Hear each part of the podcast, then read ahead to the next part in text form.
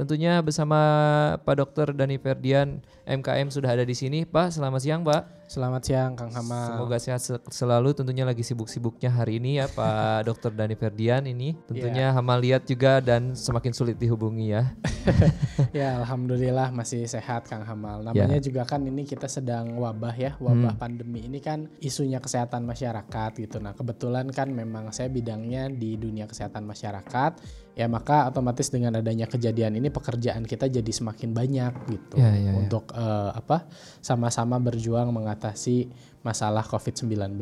Ya alhamdulillah juga kan dari pihak swasta kayak PT Astra juga ikut terlibat kan untuk sama-sama menggerakkan masyarakatnya untuk uh, apa namanya mencegah dan menanggulangi permasalahan tersebut. Jadi ya terima kasih untuk uh, perhatian Ibu seperti itulah gitu ya yang sangat baik. Kita doakan semua Bapak Ibu ya mohon, mohon doanya juga buat para tenaga medis seperti Pak Dokter Dani juga untuk tetap sehat selalu pokoknya bisa mengatasi masalah ini secepatnya berlalu lah mudah-mudahan ya. Amin amin. Dan Pak Dokter Dani e, berkaitan dengan itu juga nih, apa update-nya sekarang bagaimana nih mengenai COVID itu dan juga sampai kapan akan berakhir tuh Pak Dokter Dani. Tapi sebelumnya juga Hamal mau ngabarin nih ke para sobat ambiar, aduh karena tadi diiringi dengan lagu sobat ambiar ya bahwa ini merupakan kerjasama dengan PT Astra Internasional TBK juga tentunya ya berkaitan dengan Desa Siaga COVID, Pak begitu mungkin okay. ya. Oke, uh, jadi Kang Hamal dan mungkin Bapak Ibu sekalian di KBA atau DSA banyak juga yang bertanya lah ya akan berkembang sejauh mana sih COVID-19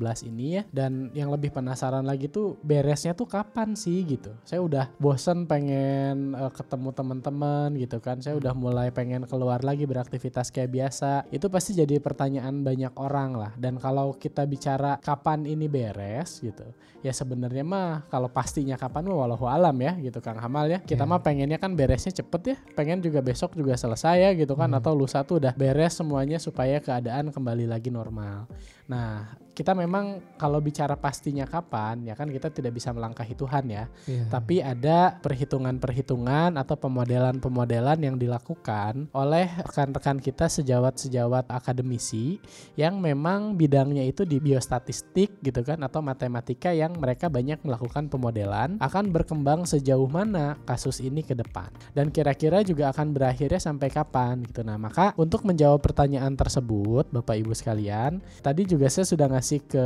panitia itu materi yang Bapak Ibu bisa lihat.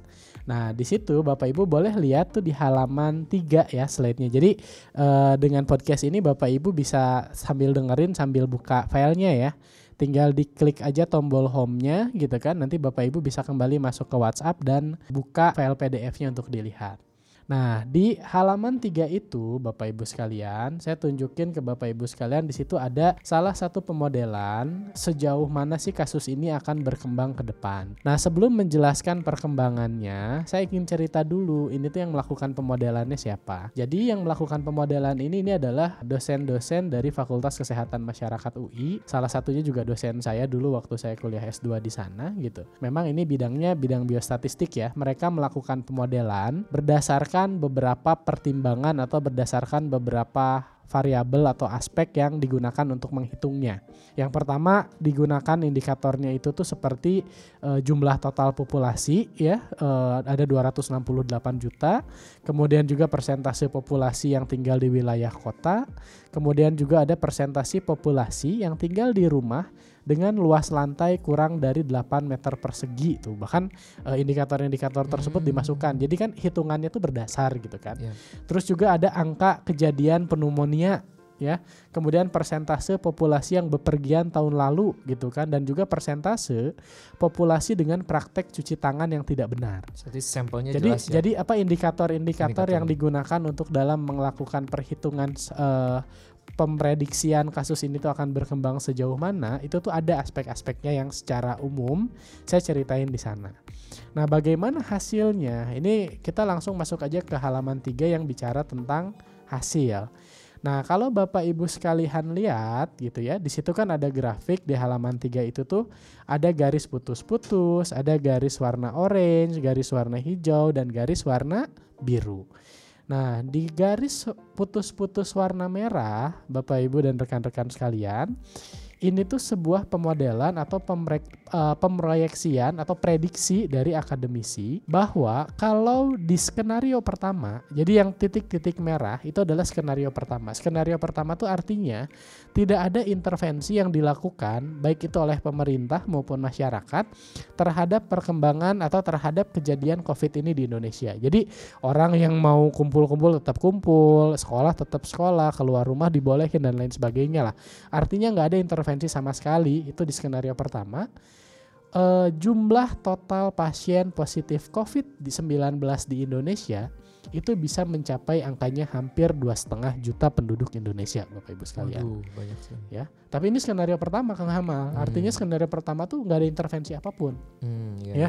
Terus dok, kok jumlahnya gede banget dua setengah juta? Aduh, serem ya, saya takut. Nah, Bapak Ibu sekalian, dari total kejadian atau positif pasien uh, uh, COVID-19 ini, 86 persennya itu tuh dia tidak terdeteksi atau mungkin dia tidak menunjukkan gejala tapi menular. Jadi kalau Hmm. Bapak Ibu sekarang ngelihat bahwa pasien itu ternyata sekarang udah 2000-an gitu ya yang dilaporkan, bisa jadi sebenarnya jumlah pasien positif COVID sekarang pun bukan 2000. Angkanya Hmm. lebih tinggi. Tapi kenapa eh, apa nggak muncul? Karena belum terdeteksi. Ya bisa jadi dia nggak ada gejala, makanya nggak pada periksa kelayanan kesehatan, nggak periksa rapid test, nggak periksa swab gitu kan. Tapi kemungkinannya berdasarkan eh, pemroyeksian dari akademisi ini eh dari dua ibaratnya tuh apa ya 86% itu tuh ya masyarakat tuh positif nah tapi nggak bergejala gitu tapi Hmm. tidak menunjukkan tanda-tanda apa pun Positif tapi Ya, tidak bergejala. bahkan yang bergejala ringan ya gambarannya kurang besar kurang lebih 11,4 persen dan selebihnya itu baru yang sampai ke pneumonia butuh ICU dan lain sebagainya nah artinya dua setengah juta tadi pun gitu kalau nggak melakukan intervensi ya itu eh, 86 persennya tidak terdeteksi tidak bergejala tapi menularkan kayak Ya, gitu. Intervensi itu berarti Nah, dalam bahasa intervensi itu apa ya? Eh, upaya-upaya yang dilakukan lah. Jadi Eh. tindakan atau upaya yang dilakukan Jadi, oleh eh, pemerintah gitu ya. Oh, kayak gitulah. Contohnya kayak kebijakan, kayak kebijakan untuk nggak nggak boleh keluar gitu kan atau Hmm. kebijakan eh, kantor udah mulai pada eh, bekerjanya di rumah atau Hmm. kebijakan eh, apa mendorong untuk eh, melakukan desinfektan daerah-daerah umum Oh, dan lain sebagainya. Tadi kalau itu tidak dilakukan Bisa sampai dua setengah juta. Oke. Oh, tapi kan kata dokter Dani 86 persennya nggak bergejala. Ya sekarang lihat aja, ambillah misalkan 3 persen yang kritis. 3 persen dari dua setengah juta kan tetap banyak gitu. Iya, ya kan? Dua setengah juta, satu persennya berapa coba? Ayo, Dua, sabar dua ha.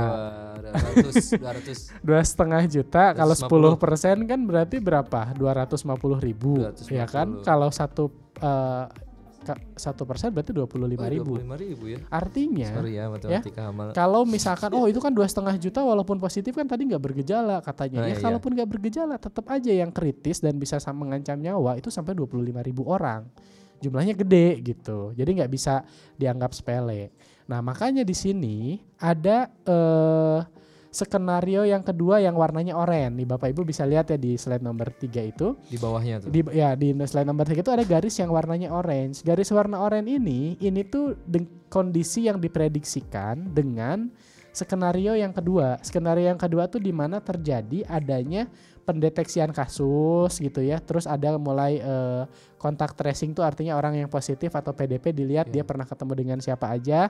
Plus sudah mulai dilakukan isolasi bagi orang-orang yang sakit. Ditambah kalau yang intervensi atau upayanya pencegahannya rendah ini tuh disuruh jaga jarak sosial tapi secara sukarela. Jadi sok aja yang punya kesadaran jaga jarak fisik sendiri. Baru gitu. himbauan ya. Baru himbauan. Terus kerumunan juga masih dibatasi tapi masih tetap diizinkan gitu ya. Nah, dengan intervensi rendah seperti itu dia menurunkan jumlah kejadian total kasus, tapi angkanya masih di atas satu setengah juta, masih mendekati 2 jutaan.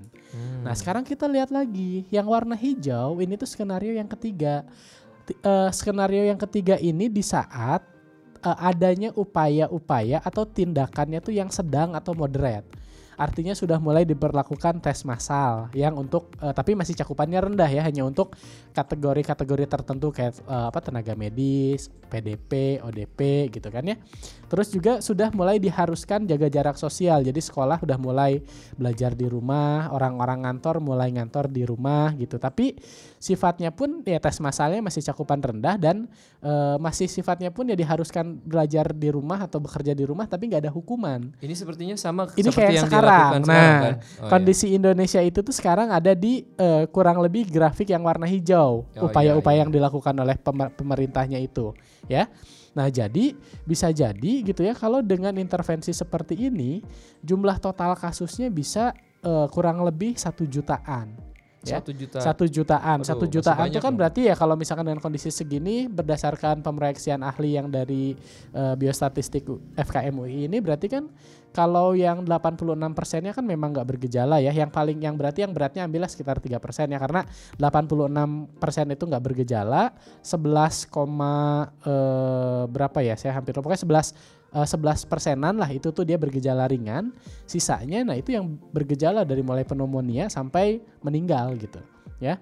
Nah, berarti kalau ngomongin yang tadi aja dengan kondisi yang sekarang ya yang eh, garisnya warna hijau, kalau 3% atau 2% dari satu juta berarti berapa orang tuh?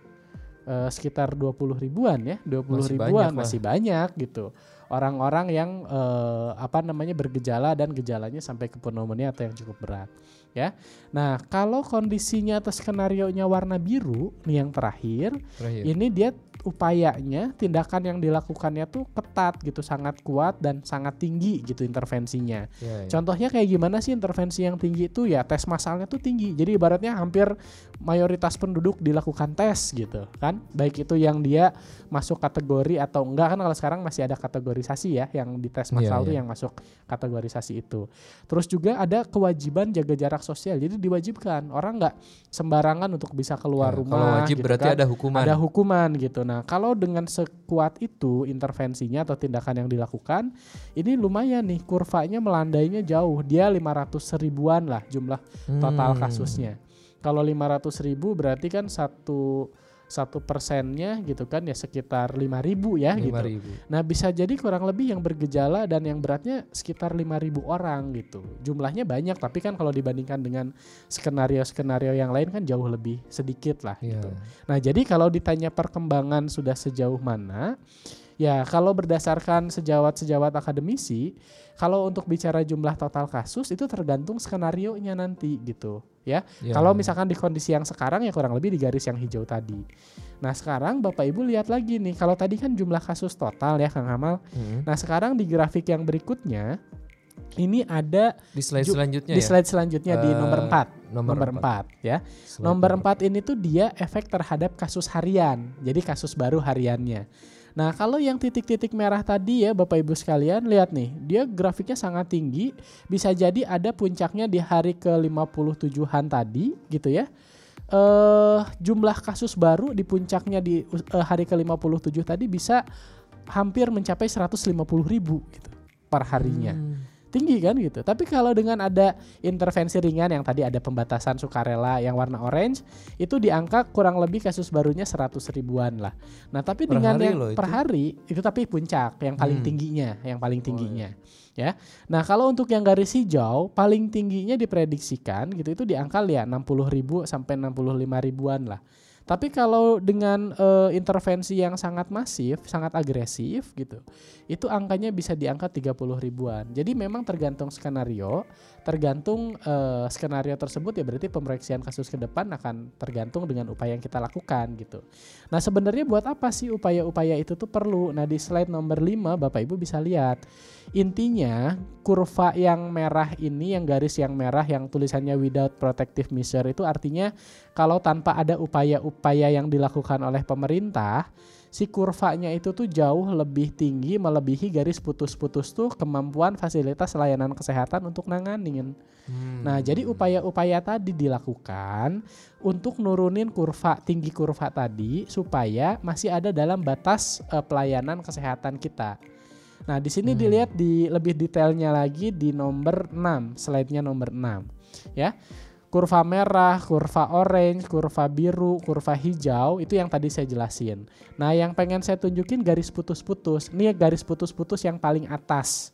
Yang panjang-panjang ya. Ini tuh menunjukkan jumlah total tempat tidur di rumah sakit seluruh Indonesia tapi 50 persennya.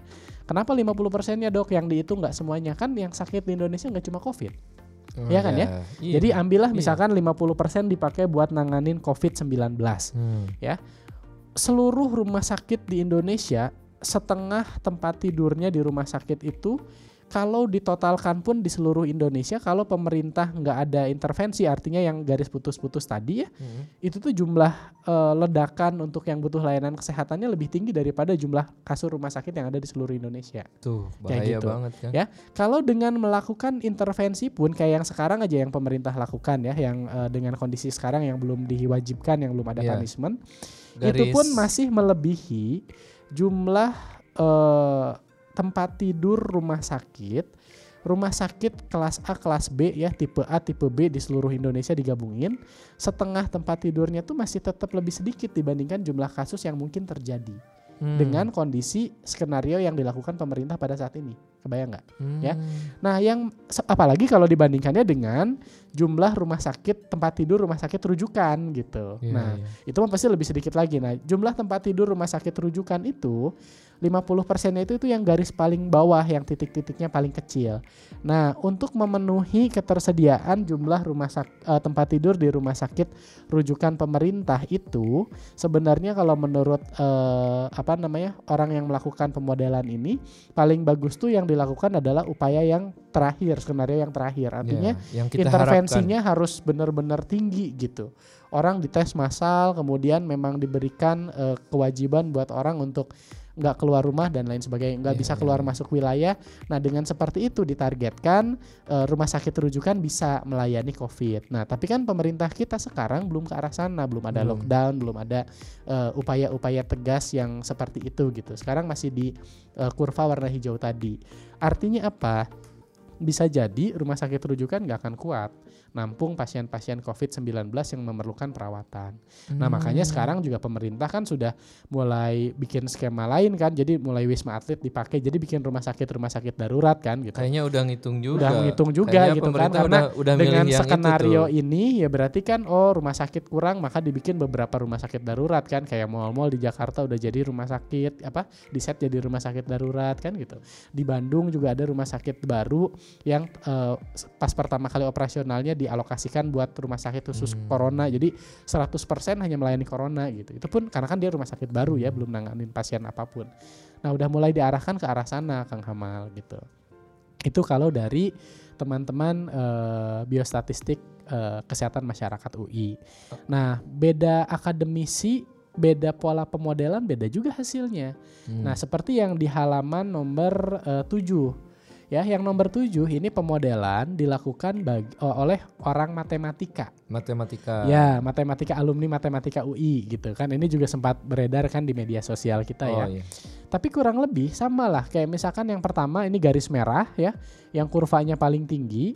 Ini tuh skenario satu. Skenario satu tuh kalau di sini dikatakannya ini tuh tidak dilakukan intervensi apa pun. Jadi nggak ada tindakan atau upaya apa pun untuk eh, menanggulangi COVID-19 ini. Jadi artinya dibiarin aja kayak biasa gitu. Nah, kalau menurut eh, teman-teman dari matematika UI ini, kalau kondisinya seperti skenario satu tadi, artinya pemerintah atau masyarakat nggak punya upaya, puncak wabah ini tuh terjadi di awal Juni dengan total kasus baru maksimalnya bisa sampai 11 ribuan sekian dan Hmm. total kasusnya sampai ratusan ribu dan berakhir pandeminya di akhir Agustus atau awal September.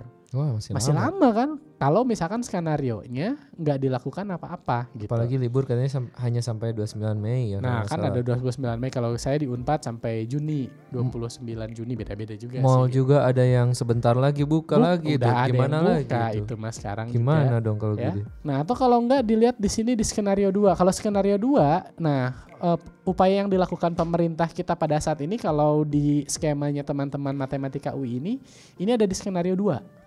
Jadi sudah Hmm. mulai dilakukan intervensi Kang Hamal tapi ya tadi belum ada punishment ya belum ada Belum ada hukuman. hukuman terus juga memang ya masih ada orang yang keluar tapi memang sudah dihimbau untuk tetap di rumah gitu kan. Nah, ini di skenario 2. Diprediksikan puncak wabahnya itu tuh di awal-awal Mei dengan kasus baru perharinya maksimal bisa 1490-an Hmm. dan eh, total kasus bisa nyampe 60 ribu kasus. Beda kan jumlahnya dengan yang UI Iya, tadi iya. kan gitu. Dan eh, kalau skenario yang kedua ini kayak yang sekarang dilakukan oleh pemerintah, kemungkinan si wabahnya ini tuh diprediksikan akan berakhir di akhir Juni sampai awal Juli. Ini kan di Tetap dengan kondisi yang sih. sekarang. Tapi dengan skenario yang ketiga, yang pemerintah eh, atau masyarakatnya ini tuh secara agresif melakukan upaya pencegahan dan pengendalian, dia puncak pandeminya, puncak wabahnya diprediksikan di pertengahan April dengan Ya. kasus baru maksimalnya itu tuh 546 per Hmm. harinya dan akumulasi kasusnya total 17 ribuan di Hmm. Indonesia. Dan di tar- apa diprediksikan berakhirnya di akhir Mei atau awal Juni. Nah, jadi kalau kembali lagi ditanya tadi pertanyaannya sama Kang Hamal, perkembangannya akan sejauh apa dan berakhir kapan? Ya sebenarnya mah ini kan hanya prediksi ya yang dilakukan oleh para ahli. Yang itu pun bisa meleset. Bisa meleset itu artinya bisa ternyata angka kejadian sesungguhnya lebih tinggi Ya, atau ya. bahkan sebaliknya lebih rendah gitu ini kan. kan masih prediksi ya, kan prediksi. Lebih panjang waktunya atau bisa jadi lebih pendek juga waktunya. Tapi kan ini prediksi yang prediksi ini pun gitu. Itu kan pasti mereka punya metode kan Hmm, gitu dalam ahlinya melakukan lah. perhitungan-perhitungannya. Hmm. Kayak gitu dan eh, akan eh, perkembangannya dan eh, berakhirnya sejauh mana pun ini tergantung skenario Mm-mm. yang dilakukan oleh bangsa dan negara Indonesia kan gitu. Ya, Nggak melulu pemerintahnya tapi juga termasuk warga-warganya. Nah, Gitu sih Kang Hamal. Ngomong-ngomong soal warganya nih, selanjutnya tentu ada yang harus kita tahu juga nih, gimana cara ngadapinnya. Ah, oke. Ada solusi nggak dari bapak nih kan supaya kita tuh bisa Ya. mengantisipasi ini nih yang ini, Dani. sering dengar juga kan ya kayak pro kontra ya gitu. Pemerintah Hmm. kenapa sih nggak tegas gitu, Nah. nggak lockdown gitu kan? Pemerintah kenapa sih eh, masih ngebolehin orang-orang keluar gitu dan lain Hmm. sebagainya? Sangat wajar kayak gitu. Kenapa? Karena pemerintah pusat dia kan pasti mempertimbangkannya tuh sangat luas kan. Dia Hmm. mempertimbangkan bagaimana dampak terhadap ekonomi, terutama kan ya Oh, iya. bagaimana eh, logistik di negara ini sudah cukup aduh sudah siap belum support kalau semua orang dirumahkan karena kan Hmm, kita tahu ya di Indonesia mah banyak orang yang kerjanya tuh kalau dia keluar ya nggak iya, kalau misalkan sehari yang sehari ya. dia tuh dapat uang kalau dia ya keluar rumah dan dap- ketika keluar dia dapat uang dan dari uang itu dia bisa makan nah Ya, sekarang kalau lockdown gitu kan kalau misalkan semuanya harus dirumahkan aktivitas benar-benar sangat dibatasi dampak ekonominya gimana terus logistik kita udah siap belum untuk menghidupi eh, 268 juta tadi penduduk Indonesia tadi gitu. ketahanan jadi pangan ya. Ya, jadi apa namanya pertimbangannya pasti besar. Jadi kalau ada pro kontra di sana sangat wajar. Tapi sebenarnya buat Bapak Ibu atau rekan-rekan sekalian di komunitas Hmm. atau di wilayah gitu ya, gak usah dulu ngandelin pemerintah. Oh, ada kata pemerintah juga belum eh, masih Hmm. boleh kok keluar rumah kah? Kata pemerintah juga nggak kenapa-napa kok. Yang penting pakai masker gitu. Nah, itu Tadi lihat kan skenario nya ya, semakin agresif kita melakukan upaya pencegahan dan pengendalian, maka semakin bisa kita menekan angka kejadian kasus dan juga mempercepat akhir pandemi ini. Jadi Hmm. kalau saran saya, tanpa harus menunggu arahan dari pemerintah pusat mesti bagaimana, sebaiknya teman-teman di komunitas kayak di desa, di kelurahan, di RT atau di RW bikin aja sistem sendiri, bikin aja kayak kalau disesuai dengan Hmm. judul ini, bikin aja eh, sebuah konsep desa atau kampung atau komunitas siaga COVID sendiri. Nah, dengan upaya-upaya maksimal yang dilakukan seagresif mungkin untuk mencegah terjadinya penyebaran, penularan atau angka kejadian setidaknya di komunitas itu sendiri. itu bisa ya tanpa Itu harus bisa. menunggu instruksi pemerintah. Bisa pun gitu ya. dan itu kan eh, ke- apa kebijakannya kan tergantung dari tingkat komunitasnya itu sendiri kan. Hmm. Dan eh, komunitas pasti dia sudah mengenal warganya karena kan dia lingkupnya kecil kan gitu. Jadi kalaupun ada Hmm. resiko pun eh, mitigasi atau pencegahan resikonya pun bisa lebih dilakukan secara mudah gitu karena kan minimal ke lingkungan, ke lingkungan terdekat. terdekat, Oke. gitu. Tapi coba bayangkan kalau semua daerah, kampung atau komunitas atau RT RW melakukan itu, kan dia bisa berakumulasi jadi eh, apa namanya memberikan kontribusinya ke setidaknya di tingkat kota kabupaten ya kan Mhm, mhm. di provinsi atau ya secara nasional gitu. Jadi ya kalaupun kita misalkan yang sering dumel, wah pemerintah nggak tegas nih, pemerintah harus gini gini gini gini gitu. Iya, iya. Ya udah sekarang mah kerjain aja di tatanan kampung, desa atau komunitasnya masing-masing kayak Iya, ya, gitu. bener ya. Bikin aja komunitas atau kampung atau desa siaga Covid. Jadi siaga gitu. desa siaga Covid ini apa nih? Biar Nah, lebih jelas lagi nih. Oke, kalau eh, kemarin kan saya juga gab- gabung grupnya ya, Kang Hamal juga kan gabung grupnya Iya, sama iya, iya. Bapak Ibu dan rekan-rekan KBA atau DSA ini kan ya. Ternyata eh mereka ini gitu sudah banyak yang melakukan upaya-upaya kan pernah ya lihat di grupnya kan ada yang lagi bagiin hand sanitizer, ada yang bikin tempat cuci tangan gitu ya. Eh, tempat cuci tangan, ada yang eh, apa melakukan penyemprotan desinfektan gitu kan. Nah, itu tuh sebenarnya eh, bagian dari desa siaga COVID ini. Nah, kalau Hmm. ditanya apa sih komunitas atau desa siaga COVID ini? Ini sebenarnya adalah sebuah upaya pemberdayaan masyarakat atau komunitas, baik itu di tingkat desa, kampung, RW, RT atau pesantren, pokoknya yang punya komunitas dan yang punya Hmm. masa dalam pencegahan dan pengendalian wabah COVID-19 di tatanan komunitas atau wilayahnya. Hmm. Nah, si komunitas siaga COVID ini dia punya tugas untuk melakukan edukasi, edukasi. terus meningkatkan partisipasi atau keterlibatan masyarakat ya dalam upaya pencegahan dan pengendalian COVID ini juga.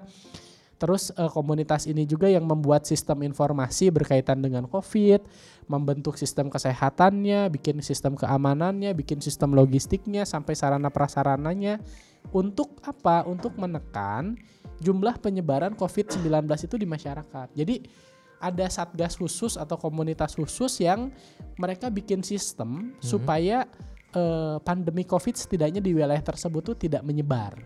Kayak tidak gitu. menyebar ya. Tidak menyebar bahkan ya dengan upaya-upaya yang disit yang dilakukan oleh komunitas itu itu bisa memberikan sumbangsih buat eh, apa namanya Indonesia gitu Buat kan negaranya, kayak ya. gitulah. Dimulai dari lingkungan terdekat. Yang paling kecil aja dulu apa ya teman-teman punya komunitasnya apa mau RT, RW, desa, pesantren itu silahkan. Iya, iya, iya. Oh, berarti ini salah satu solusi untuk menjadi eh, garda terdepan ya, Pak ya? Betul sekali. Untuk menjadi garda terdepan, malah kita bisa membantu tim medis yang saat ini juga kewalahan untuk Betul menangani. sekali. Nah, untuk bisa bikin eh, komunitas ini, kita apa aja yang harus dipersiapkan tuh, Pak? Nah, Pak, Pak Dokter Dani. Kalau bikin komunitas siaga COVID-19 ini, ini di slide berikutnya di slide 10 ya, Slide Bapak Ibu 10. bisa lihat lah. Jadi setidaknya di komunitas siaga COVID ini ya ada yang namanya ketua, sekretaris, bendahara, yaitu mah pelaksana harian lah ya yang meng- mengkoordinasikannya itu harus ada. Setidak-tidaknya sih kalau saya mengelompokkan ada empat bidang. Ada bidang kesehatan, ada bidang keamanan, ada bidang logistik dan sarana prasarana, dan ada bidang humas dan media informasi. Ya. Nah, tiap bidangnya kayak contohnya gitu ya bidang kesehatan. Bidang kesehatan ini nanti dia punya fungsi eh, si bidang kesehatan itu melakukan edukasi kesehatan terhadap warga tentang COVID, tentang cuci tangan pakai sabun, tentang penggunaan masker yang baik, tentang eh, penggunaan hand sanitizer, tentang pembuatan hand sanitizer, tentang etika batuk, etika bersin, tentang isolasi mandiri. Jadi dia yang akan melakukan edukasi-edukasi kesehatan berkaitan dengan COVID ini. Terus selain itu, bidang kesehatan ini juga bertugas melakukan pendataan penduduk rentan dari sisi kesehatan. Itu tuh ada kuesionernya. Nanti mungkin kalau ada kesempatan berikutnya, Ya. ini bisa kita bahas. Ada kuesionernya. Jadi kayak ada pertanyaan-pertanyaan yang bisa diisi sama warga yang nanti si tim kesehatan ini tuh bisa mapping. Oh, ternyata di rumah blok ini atau di kampung nomor ini ada satu keluarga yang rentan karena dia udah lansia, punya Hmm. diabetes atau apa gitu.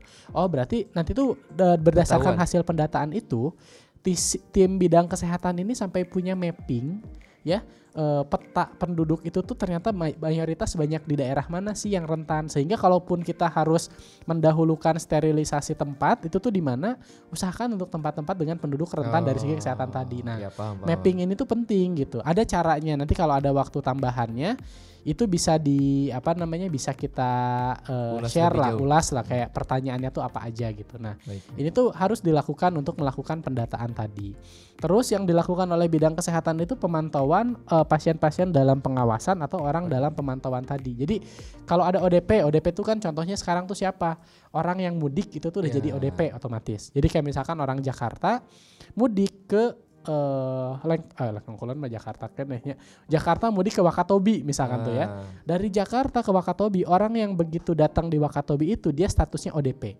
Nah, hmm. maka si orang bidang kesehatan ini dia harus melakukan pemantauan terhadap orang tersebut gitu. Dimonitor selama 14 hari. di- Walaupun- di- walaupun apa? Walaupun udah di udah dilarang kan mudik tapi pasti ada aja yang bandel Pasti ya Pak ya. ada, pasti Ya, ada, ada aja. karena apa? Pasti ada tukang hamal. nggak bisa dipungkiri gara-gara kejadian ini Mm-mm. banyak perusahaan, usaha, bisnis yang melakukan PHK terhadap karyawan. Oh. Nah otomatis kan sekarang dia di Jakarta tadinya kerja, terus saya berhenti nggak boleh mudik ya saya mau makan apa ya saya balik ke kampung bukan karena saya pengen mudik tapi saya tuh pulang nggak ada pilihan gitu. Jadi tetap Kebayang kita harus jaga-jaga ya itu. tetap itu kondisi seperti itu sih pasti ada walaupun yang bandel juga pasti ada yang Hmm. memang dia mah pengen mudik aja kan gitu. Nah itu jadi melakukan pemantauan terhadap eh, orang-orang seperti itu. Seperti itu. Terus yang dilakukan lagi oleh bidang kesehatan ini dia melakukan pelayanan swamedikasi. Swa medikasi. Swamedikasi itu apa sih? Swamedikasi itu intinya dia itu melakukan eh, pertolongan pertama atau pengobatan terhadap warga masyarakat dengan eh, obat-obatan bebas atau obat-obatan terbata- bebas terbatas yang didapat dari warung atau apotek. Jadi Hmm. tim kesehatan ini dia harus punya stok obat desa supaya apa? Di tengah kondisi seperti ini sebisa mungkin orang-orang yang punya sakit dengan gejala ringan itu tuh nggak menuju layanan kesehatan.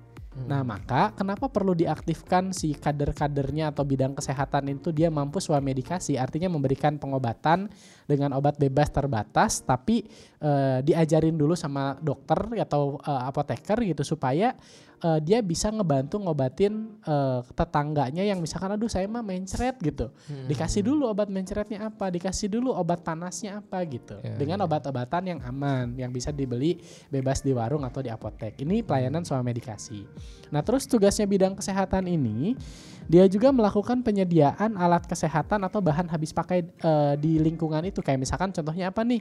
Hand sanitizer kan harus ada di tempat umum Iya. gitu atau buat warga-warga yang harus kepaksa tetap keluar karena dia mah kerjanya ada di luar gitu. Kalau dia nggak keluar dia nggak makan maka harus dibekelin hand sanitizer. Nah, itu tuh tanggung jawabnya si orang kesehatan ini. Hmm. Kalau dia nggak beli ya dia bikin gitu kan. Ya, ya, ya. Terus apalagi nya perlu ada juga di satu desa atau komunitas itu tuh masker bedah lah satu box minimal. Hmm. Buat apa? Terutama buat orang-orang sakit. Kan ada tuh yang Hmm. misalkan di lingkungannya ada yang gagal ginjal, dia harus eh, cuci darah kan seminggu dua kali mah pasti. Hmm. Nah sekarang kan masker susah jadi disiapkan oleh warga gitu ya.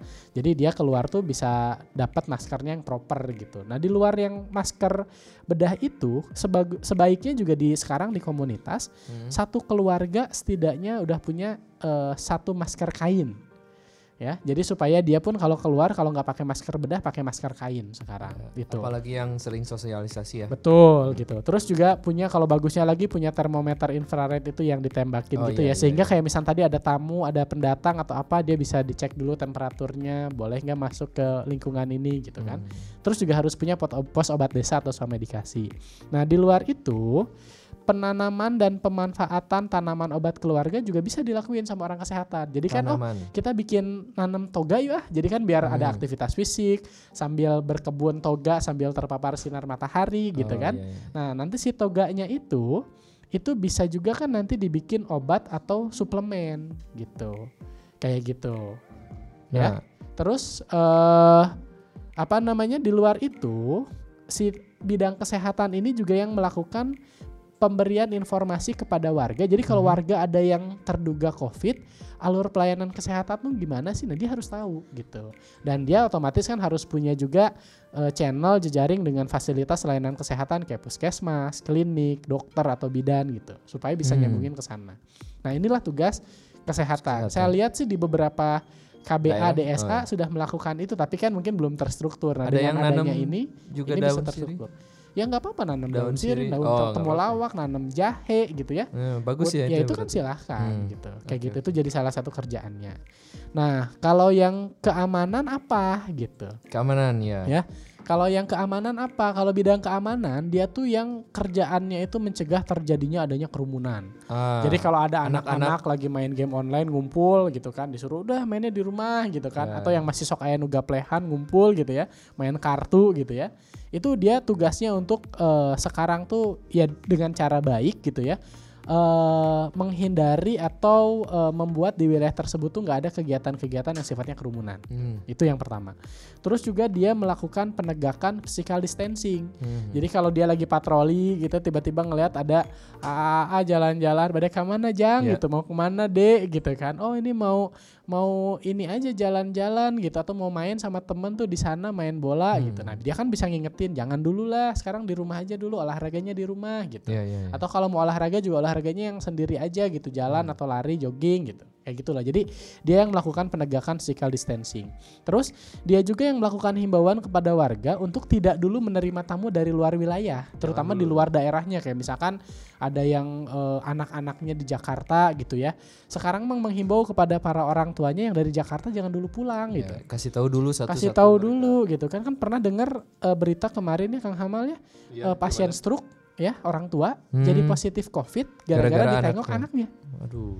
dari Jakarta gitu ya kayak gitu jadi dia melakukan himbauan kepada warga untuk tidak menerima tamu dari luar wilayah terus juga dia yang melakukan pendataan tamu atau pendatang dari luar wilayah jadi kan kalau ada tadi yang habis mudik atau Hmm. ada tamu atau apa dia yang melakukan pendataan jadi satu kali 24 jam tamu wajib lapor tuh ini mah harus benar-benar dilakuin Ya. di era seperti ini. Bahkan dia juga melakukan pendataan gak cuma buat tamu tapi buat warga yang memang dia habis kerja dari mana dia pulang ke rumahnya. Hmm, hmm, hmm. Nah, dilakukan juga pendataan, kondisi statusnya dan lain sebagainya. Terus juga terhadap pedagang pedagang keliling. Ya, Kan suka ada tuh pedagang pedagang, keliling mau bubur, sayur, makan, bubur, bakso tahu gitu. Nah, buat Mhm. pedagang-pedagang itu sama si keamanan itu diminta untuk pakai masker, Pak, gitu. Ya Oh, tukang sayur gitu tadi. udah bawa hand sanitizer Ah, belum iya. gitu kan kayak gitu terus juga kalau yang penjajah makanan bilang ke penjajah makanannya nanti kalau mau layanin eh, warga di sini sebisa mungkin mah tempat makannya dari warga sendiri ya gitu jangan dari eh, Jangan dia gitu ya. kayak gitu jadi kan biar lebih aman jadi dia yang melakukan himbauan itu terus juga eh, dia pastinya tentu melakukan koordinasi dengan pihak keamanan setempat ya kayak kepolisian babinsa atau siapa pun Iya. itulah supaya kalau ada kondisi-kondisi darurat keamanan tim ini tuh sudah siap Ya, gitu tidak termasuk- terjadi miskomunikasi. Betul gitu kan kayak gitu. Terus yang berikutnya juga yang penting ini bidang logistik dan sarana prasarana. Nah, contohnya apa sih yang dilakukan oleh bidang logistik dan sarana prasarana itu? Yang pertama mereka diwajibkan atau harus penyediaan ruang isolasi mandiri bagi warga yang memerlukan. Apa sih maksudnya gitu? Kenapa nggak di rumah aja? Kan nggak semua warga punya rumah tuh besar ya. Sementara kalau namanya isolasi mandiri, apalagi dia sudah ada keluhan gitu kan, terus eh, pernah ketemu dengan pasien positif tapi gejalanya ringan gitu kata rumah sakit ya udah ini mah di rumah aja isolasi mandiri. Sementara di rumahnya sendiri gitu itu teh kamarnya ukurannya ya jadi satu rumah tuh ya dia ngontrak ya Hmm. nggak tidur di situ gitu kan terus eh, makan di situ dan lain sebagainya di situ kan nggak mungkin dia isolasi mandiri Iya, nah iya. maka warga atau masyarakat ini harus menyediakan ruang isolasi mandiri yang misalkan apa contohnya sekre Karang Taruna atau Iya. balai desa eh, apa sekre RW untuk dijadikan tempat isolasi mandiri jika diperlukan Hmm, itu iya. menyediakan itu yang pertama terus yang kedua mengaktifkan pos ketahanan pangan jadi ngedorong masyarakat tuh tiap harinya nyumbang satu Oh iya. satu gelas beras lah atau satu mie instan lah atau satu air mineral lah untuk dikumpulin di gudang logistik pangannya warga gitu. Hmm. Buat apa dok ini tuh dilakukan kan kita nggak pernah tahu ya bisa bisa jadi suatu waktu gitu ada penjarahan di Hmm. eh, apa namanya misal gitu ya ekstremnya ada penjarahan toko-toko sembako gara-gara kondisi chaos atau apa atau misalkan nggak ada penjarahan pun orang-orang panik buying gitu ya beli makanan sebanyak-banyaknya jadi begitu ada pun harganya mahal gitu atau jumlah stoknya sedikit nah sementara kan warga kita harus makan nah maka kita punya ketahanan pangan sendiri gitu Iya, iya, ya iya. jadi sewaktu-waktu ini diperlukan dalam kondisi emergensi itu dikeluarkan Hmm. atau kalau enggak diberikan buat warga-warga yang memang dia rentan terhadap eh, ekonominya. Jadi gara-gara dia dirumahkan atau gara-gara dia di PHK sama kantornya gara-gara kondisi ini nggak punya uang ya bisa untuk dipakai nyumbang makanan buat mereka-mereka ini gitu. Atau buat orang yang diisola- isolasi. yang diisolasi mandiri juga bisa. Jadi dianterin makanannya dari eh, pos logistik ini gitu. Nah, maka si tim logistik dan sarana prasarana ini pun harus melakukan pendataan masyarakat rentan ekonomi dan ketahanan pangan.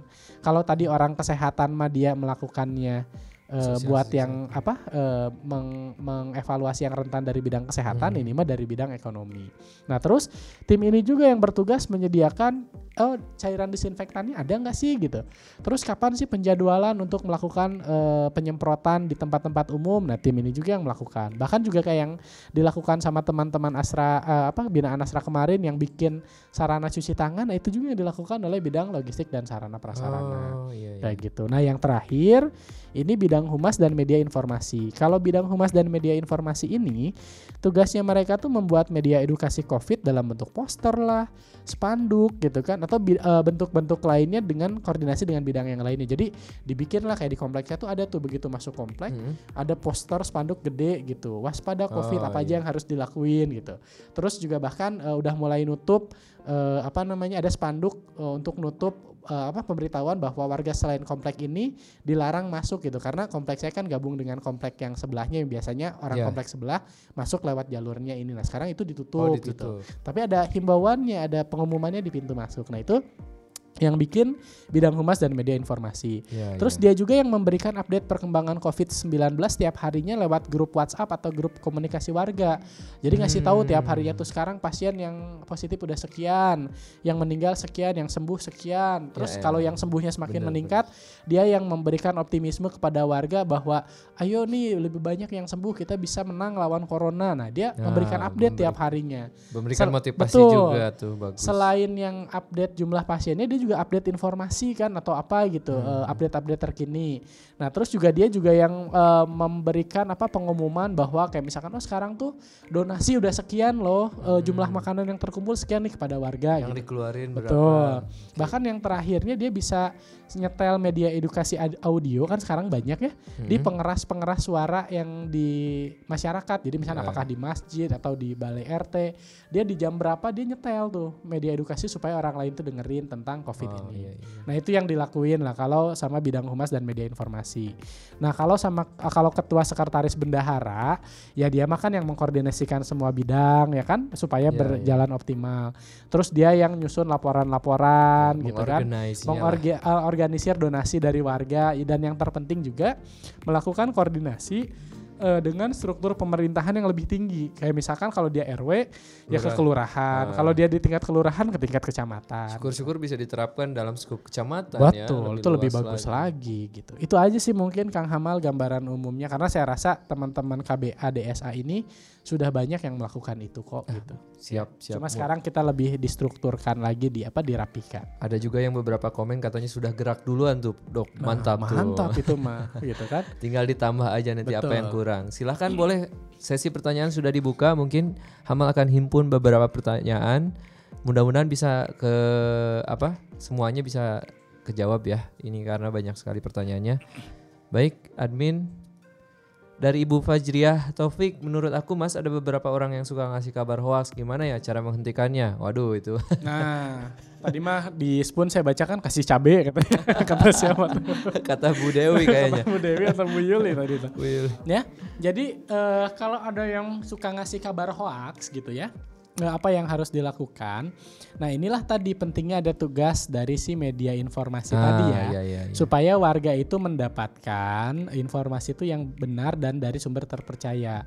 Maka yang dilakukan gitu, ya ingetin aja dengan cara baik-baik, japri dan berikan data-data yang benarnya. Hmm. Jadi kayak misalkan dibilang bahwa oh, oh ini eh apa dengan eh, mengkonsumsi atau dengan kumur-kumur pakai air garam itu bisa mencegah corona gitu. Nah, Nah, itu nanti diberikan sama si media informasi ibu mohon maaf gitu.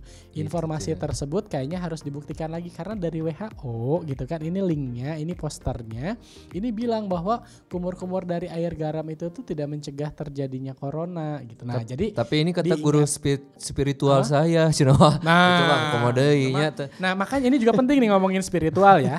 Eh, Iya, iya, Bapak iya, Ibu iya. di KBA-nya masing-masing harus banget koordinasi dengan tokoh masyarakat dan pemuka agama. Hmm. Oh iya iya. Kenapa? Karena banyak orang itu tuh yang dengerinnya tuh pemuka agama. Hmm. Jadi makanya kan kenapa ulama ya itu perlu dilibatkan juga kan apalagi kan kalau ulama berkaitan dengan aktivitas ibadah yang biasa dilakukan di masjid atau Hmm. apa gitu. Nah, maka hal-hal seperti tadi itu bisa dilakukan ya. Jadi kalau ada yang nyebarin berita hoax jangan langsung di gas ya, wih kumaha sih, gimana sih gitu kan berita hoax, tahu nggak ini tuh nggak bagus, kamu tuh Nah, gimana sih? Jangan Wah, juga menyakiti perasaan Enggak, begitu ya. enggak. Karena apa ini ini saya ngasih tahu ya, terutama buat anak-anak muda. Biasanya yang nyebar berita hoax itu tuh orang tua orang tua kita Hmm. yang usianya lebih tua dari kita, mayoritas gitu ya. Jadi eh, iya. biasanya 50 ke atas, 60 ke atas gitu. Kenapa? Karena kalau dari segi usia memang mereka lebih tua dibandingkan kita. Tapi dari segi kematangan literasi digital gitu Heeh. itu tuh jauh lebih eh, matang atau lebih eh, apa bijaksana anak-anak muda karena kan Hmm. memang dari segi usia literasi digitalnya yang lebih terbanyak terpapar kan anak-anak muda. Nah, jadi kalau orang tua banyak yang nyebarin hoax dan lain sebagainya, ingetin dengan cara baik-baik, Iya. kasih link yang terpercayanya, kasih link yang membantah bahwa berita itu eh, salah. Tapi kalau tadi dia bilangnya, "Dah, tapi ini mah kata guru agama saya." Nah, maka pendekatan berikutnya lakukan pendekatan terhadap tokoh agama atau pemuka masyarakat. Kalaupun mengkritik bisa langsung japri ya, jangan di Betul, grup jangan di grup juga bener. Di grup tuh malah bikin ribut satu RT Eh, gitu kan. malah Padahal live nanti ya. Iya. ini juga penting kayak gitu. Oke, ini ada juga dari Bapak Sunyoto. Bagaimana cara mengatasinya? Padahal masyarakat sudah melakukan yang terbaik bagi kebersihan diri dan lingkungan. Maksudnya gimana? Oh, ini mungkin kebalik ya nih. Himbauan agar stay home, tapi masih banyak yang belanja sayur, ngantri dan berjubel. Karyawan pabrik masih beraktivitas, tapi masjid tutup. Apa bedanya sama berkerumun? Nah, ini bagus juga nih. Jadi sekarang ini juga tugasnya si keamanan sama media Hmm. informasi. Data nih tukang sayur tuh ada siapa aja di komplek gitu kan. Ah, Nah, nanti begitu di komplek itu ada si orang media informasi bilang, "Bang, punya WhatsApp nggak?" gitu. "Oh, ada, Bu." Nah, H-1 warga akan saya dorong untuk pre-order gitu. ah, jadi langsung bisa Mang, kan? Jadi media informasi kan bisa ngusulin itu gitu. Nanti Dan akhirnya lagi nggak sih, usah Bang. gitu. Jadi nanti si tukang sayur itu tuh besok tuh udah datang, udah dibungkusin sesuai dengan pesanan ibu-ibu. Ah. Antriannya pun dibikin lebih dari satu meter. Itu tugasnya siapa? Wih, Keamanan. Mantep tuh. Mantap nggak? Mantap itu kan kalau ngomongin tadi sayur. Terus apa lagi tadi tuh coba lihat eh, Coba ada pertanyaan pertanyaannya mana?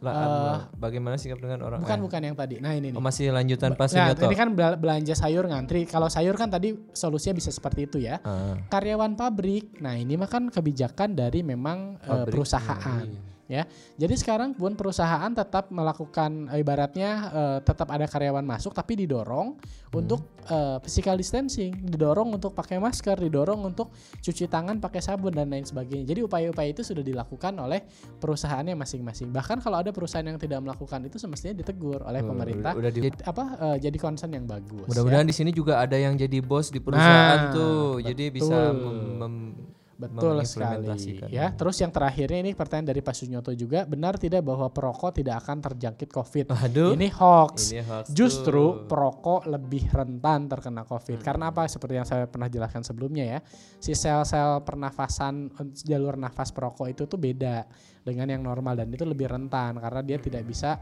eh, ibaratnya apa mengeluarkan patogen atau zat-zat iritatif yang pada orang normal itu lebih mudah, nah pada perokok ini lebih sulit. Justru Nah, justru sebaliknya.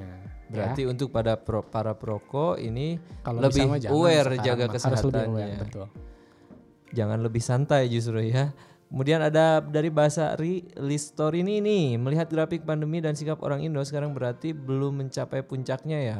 Luar biasa katanya. Bagaimana dengan sikap orang-orang santai terhadap Nah, pandemi? ini nah, ini. benar. Jadi eh ya sekarang tuh kan tadi ya grafik itu tuh akan sangat bergantung dengan intervensi atau skenario apa yang akan dilakukan oleh kita sebagai masyarakat. Mm-mm. Nah, maka kalau tadi ada orang yang santuy gitu ya, eh, ya tugas kita untuk mengingatkan, membuat mereka waspada tapi jangan bikin panik. Jangan ya. bikin panik. ya. Jadi informasi-informasi eh, tentang COVID ini perlu juga di apa di eh, barengi juga dengan berita-berita positif untuk menumbuhkan optimisme. Nah, Hmm. makanya sebenarnya kalau bicara komunitas siaga COVID itu tuh sebenarnya ada kurikulumnya. Jadi nanti orang-orangnya itu diajarin juga tentang eh, apa? kesehatan mental dan psikologis. Mereka diajarin juga tentang komunikasi, mereka diajarin juga tentang soal medikasi dan lain sebagainya. Jadi itu memang ada ilmunya gitu. Jadi memang ya yang santuy ini dibikin waspada, tapi tetap nggak panik juga dengan eh, upaya-upaya yang dilakukan oleh si komunitas siaga COVID ini. Nah, itu dia ya. Ya. Eh, santai juga tapi harus serius. betul. Kemudian ada Amhal, Bes katanya. Kebetulan kami besok akan ada warga yang akan tiba dari daerah yang sudah terjangkit COVID. Wah, gimana tuh? Wah Kenapa ini bisa? ini penting Kenapa nih. bisa tuh? Jadi ya kan bisa jadi kayak tadi ya ada Ya, yang di mungkin ya. PHK atau apa gitu ya. Oh ini 10 menit terakhir ya. Ya jadi kalau misalkan yang dilakukan apa? Eh, ya lakukan isolasi mandiri, pantau. Datang lihat status kesehatannya terus dipantau orang tersebut untuk melakukan karantina mandiri selama 14 hari. Jadi sebisa mungkin 14 hari dia diam diri di rumah. Itu yang harus dilakukannya. Nah, ini pun untuk karantina mandiri ada ada materi khususnya gitu yang nanti Oke. Bapak Ibu harus tahu apa aja yang harus dilakukan dan lain sebagainya. Oke, kemudian dokter bagaimana agar kita tidak tertular dan menularkan virus COVID-19? Nah ini ada di YouTube Oh ya. Pak Dokter ya, Pak Dokter Eh, Ferdian sudah menjelaskan ya. Ini ada di nanti linknya kita kasih aja. Linknya dikasih Eh, Ini ya. juga di bahasan yang COVID yang pertama udah dibahas Karena ya. panjang sekali ya betul, itu. betul. Kemudian Pak Dokter saya suka lihat berita masyarakat menolak wilayahnya menjadi tempat pemakaman jenazah. Nah itu udah Nah, ini juga Gimana sebenarnya tuh? mah nggak boleh ya. boleh ya. Karena eh, sebenarnya nggak akan ada masalah Oh jenazah akan ada masalah. jenazah COVID kalau udah dikubur gitu ya. Hmm. Eh, virusnya tuh nggak akan nyebar masuk lewat tanah, kemudian keluar eh, dari tanah tersebut terbawa udara gitu enggak. Begitu iya, iya. beres dikubur mah selesai gitu. Ya tapi kenapa eh, kok apa namanya nggak eh, yang apa nggak boleh dimandiin sama keluarga atau apa? Karena apa? Penularannya itu kan dari droplet. Sebenarnya kan jenazah nggak akan batuk, nggak akan bersin gitu ya. Serem juga. Iya kan serem kan gitu. Jadi sebenarnya secara aktif nularin mah enggak, tapi tertularnya dari mana? Cairan yang ada di jenazah yang ketika memandikan, Hmm. ketika kafanin, ketika gotong, ketika menguburkan. Nah, maka Hmm. kenapa yang melakukan itu petugas yang pakai pakaian lengkap kayak astronot itu gitu. Dan Oh, begitu iya. dikubur pun kan itu dikuburnya kan dengan peti-petinya kan. Jadi yang pertama itu jenazah setelah dimandikan, diplastikin, dikafanin, diplastikin lagi, dimasukin peti. Kemudian ya dibawa pakai ambulan, dikuburin dengan petinya. Setelah itu petugas semuanya disemprot desinfektan, mobilnya dan lain sebagainya. Jadi nggak ada masalah sebenarnya nggak usah ditolak dan nggak Ya, akan nularin Sip, itu mah. nggak usah ditolak Ya. ya, tenang. Kemudian dari Eka langsung eh dari Lucy Indriani, apakah sudah ada tes COVID-19 dok untuk membedakan pasien TB katanya dengan COVID bagaimana? Banyak tes COVID kan sekarang eh, diagnosisnya kan pakai swab ya, usap nasofaring ya. Eh, itu kan dilakukan untuk PDP atau untuk yang rapid testnya positif. Nah tapi kan sekarang juga ada tes rapid test itu yang ditusuk pakai ujung jarum tangannya gitu kan, terus nanti kayak cek gula darah kayak gitu. Tapi itu belum untuk semua orang, tapi untuk kayak misalkan yang PDP dulu, ODP, Hmm. orang yang pernah kontak dengan kasus positif, tenaga kesehatan gitu. Nah kalau mau per- periksa mandiri boleh nggak boleh bayar bayar kalau untuk yang swab itu sekitar 900 sampai 1,2 juta kalau nggak salah gitu. Hmm, Kayak gitu tuh boleh. Iya, Tapi iya, kalau misalkan nggak ada gejala dan lain sebagainya udah karantina mandiri aja. bisa dengan cara ini ya yang solusi barusan Betul. membuat desa siaga COVID ini itu Betul. bisa bisa dibeli tuh. Kemudian adanya pandemi ini berpengaruh ke pendidikan dan ekonomi. Tapi kalau dibeli mah nggak bisa ada Oh, iya, dijual iya. bebas.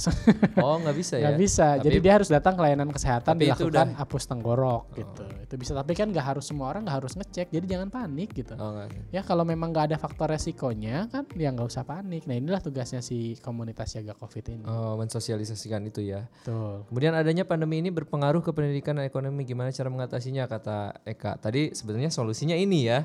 iya kan kalau misalkan ke ekonomi ada beberapa orang yang berhenti kerja atau nggak bisa kerja atau gara-gara di rumah kan dia nggak dapat uang. Makanya sekarang mah saatnya gotong royong dulu Ya. gitu. Karena kan bisa jadi memang susah sih kalau orang yang jadi nggak kerja kan nggak gampang kita ngasih pekerjaan kan. Iya. Yang jualan nggak gampang untuk kemudian ya makanya sekarang mah eh, gotong royongnya dipertinggi dulu. Jadi yang kaya yang mampu dia membantu yang kurang mampu. Kalau menurut saya sepertinya ini juga salah satu solusi untuk itu. Betul. Dan Eh, ya kalau seandainya memang tadinya dia jualan nggak ada yang beli gitu ya udah suruh jualannya di di rumah gitu kan yang tadi biasanya dia jualannya di eh, sekolah gitu ya di luar daerah gitu. Nah sekarang dia sok atau jualan di rumah nanti bikinin makanan buat eh, Komunitas siapa ini. buat Nah. komunitas ini gitu. Karena kalau ngomongin ekonomi mah memang susah sih. Iya, Jadi memang sekarang eh, harus ada pemberdayaan dari masyarakat untuk saling bantu.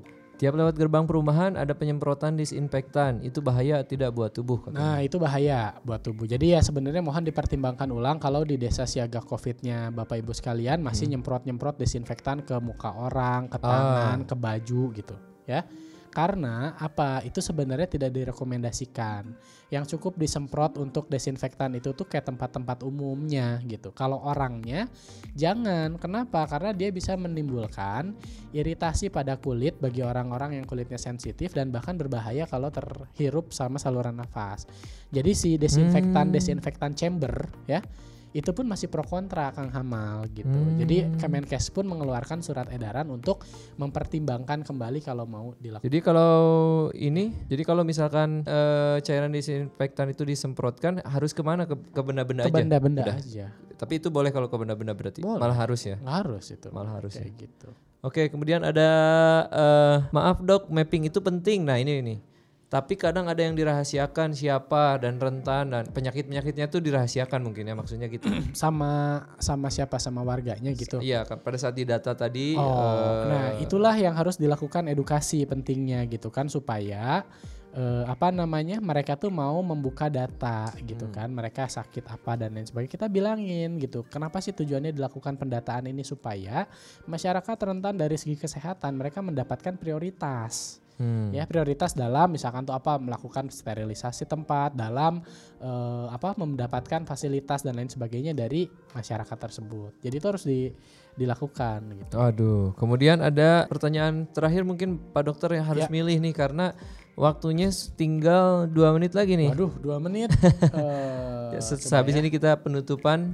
Nanti kurangnya Bapak Ibu bisa dilihat lagi lewat video-video Pak Dokter Dani eh, di YouTube. Nanti linknya juga Oh ini ya, dibagikan kenapa Dinkes nggak terbuka di wilayah secara detail? Karena apa? Mencegah kepanikan, Bapak Ibu sekalian. Warga kita mah suka panik kan. Jadi Ah. begitu dibilang positif di sini, oh langsung dikucilkan. Jangan kan kayak gitu. Ini saya bilang ya ke Bapak Ibu sekalian. eh, ada salah satu rumah sakit, 52 orang perawatnya ditolak pulang ke rumah. Ditolak pulang ke rumah. Ditolak pulang ke rumah gara-gara mereka takut tertular resiko Hmm. kena positif COVID dari orang-orang ini. Hmm. Padahal harusnya mah mereka yang ditepuk tanganin kan itu dia. Hmm. Karena apa? Karena masyarakat kita tuh kayak gitu. Jadi kenapa Hmm. nggak sampai detail sampai alamat RT RW-nya untuk mencegah terjadinya kepanikan itu. Nah, makanya harusnya si eh, komunitas siaga Covid ini pun dia belajar tentang bagaimana kesehatan mental dan psikologi supaya jangan khawatir ada dokter, ada perawat pulang ke rumah kita sambut baik dan apresiasi hangat mereka gitu. Kayak gitu. Hmm, terus ada ada lagi Pak mungkin Ada lagi, yang perlu di eh, kita langsung saja ya Pak kita Boleh, jawab boleh. satu persatu nih banyak sekali pertanyaannya dan bagus-bagus menurut Hamal sih ini. Ini yang belum oke, dijawab nih. sekarang Pak. Amhal tadi sebagian pertanyaannya belum. Pak Amhal nih, bisakah hewan peliharaan menyebarkan COVID-19 katanya, kata Pak Amhal. WHO mengatakan belum ada bukti yang tepat. Apa Belum ada belum ada bukti yang menunjukkan bahwa hal itu terjadi. Jadi kalau misalkan Bapak Ibu punya anjing, punya kucing, punya ikan gitu ya kan kalau hewan peliharaan mah itu ya ayam atau apalagi ya. Ya, yang, lewat yang ternak. normal lah, Eh, yang normal, normal. normal itu enggak. belum terbukti itu bisa menyebarkan COVID-19. Karena kan kalau dulu asumsinya yang nyebarin COVID itu apa kelelawar atau iya. apa ular juga bisa. Kenapa? Karena si kelelawar itu juga kan dimakan sama ular gitu. Oh, Nah, iya, jadi iya. kecuali kalau yang punyanya ular atau ya mungkin bisa aja tapi kan ularnya emang dikasih makan kelelawar. kan enggak ya kalau di kita mah gitu. Jadi eh, kalau hewan peliharaan menyebarkan COVID-19 ini eh, belum ya, belum terbukti. Baik. Kemudian ada pertanyaan selanjutnya dari tadi dari Pak Amhal ya itu ya. Ya, Ibu Bekti Subaikti ini. ini ibu-ibu. Ya kalau penularan manusia ke manusia COVID-19 ini tuh betul. Sekarang virus ini menyebarnya dari manusia ke manusia lewat apa? Droplet atau percikan. Percikan kecil Ya. kalau lagi ngomong tuh. Kalau lagi ngomong, kalau lagi bersin, kalau lagi batuk Ah. gitu. Ya, itu. Makanya jarak satu meter itu kan untuk menanggulangi itu ya. Betul. Bahkan bukan satu meter, satu meter aja kurang. Bagusnya sih 1,83 lah. Ya, gitu. Wih, jadi jadi sekali hampir eh, bagusnya mah di atas satu setengah atau dua meter Ah. itu jauh lebih aman. Ya, kayak gitu. Makanya social distancing itu bukan sembarangan Betul. himbauan.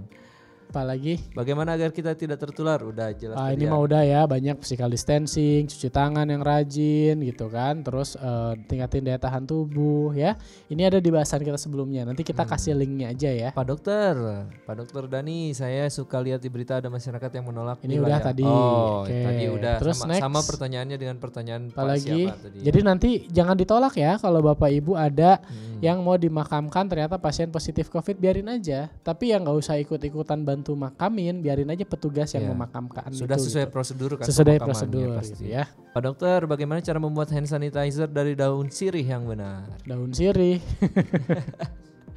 Nanti ini ada bahasannya khusus untuk pembuatan hand sanitizer, baik itu menggunakan daun sirih, lidah buaya, Bisa atau ya? menggunakan ada beberapa gitu. Nice. Tapi ya nanti kita harus nanya ini ke orang farmasi nih, karena kalau Iya. yang saya tahu mah yang pakai alkohol doang, alkohol, gliserin dan H2O2 yang segala macamnya. Orang-orang apoteker pasti tahu ya. Tahu. Ah. Itu bidangnya. Maka tadi yang saya sampaikan Kang Hamal sebenarnya untuk membangun desa siaga Covid atau komunitas siaga Covid ini materinya tuh banyak. Gak cukup tentang ini kan hanya kita sekarang bicara tentang sistem ya. Hmm. Tapi kan nanti juga teman-teman ini perlu tahu juga kayak tadi nih, cara bak- bikin hand sanitizer karena kan sekarang juga beli susah, mahal gitu kan.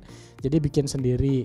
Tentang cara bikin cairan desinfektan gitu Hmm. itu gimana kan banyak kan ada yang pakai Baiklin, ada yang pakai Soklin, ada yang pakai apa Ah. gitu. Terus perbandingannya berapa banding berapa. Nah, itu juga kan harus hal-hal detail ya, teknis gitu. Terus kayak tadi cara melakukan pendataan masyarakat rentan dari bidang kesehatan tuh gimana? Itu kan Hmm. harus dibahas lagi secara khusus. Terus kayak tadi juga bicara gimana sih supaya tidak menimbulkan kepanikan, komunikasinya seperti apa gitu kan. Terus Hmm. Ah. cara kita negur kalau ada orang yang bikin hoax gitu kan. Nah, kayak gitu kan itu Iya, juga iya, iya. ada juga sebenarnya materi tentang komunikasi Hmm. eh, dan apa pengelolaan media sosial yang perlu tuh ya. Terus juga kayak kesehatan mental dan psikologis tentang swamedikasi. Tadi kan saya bilang swamedikasi. Hmm.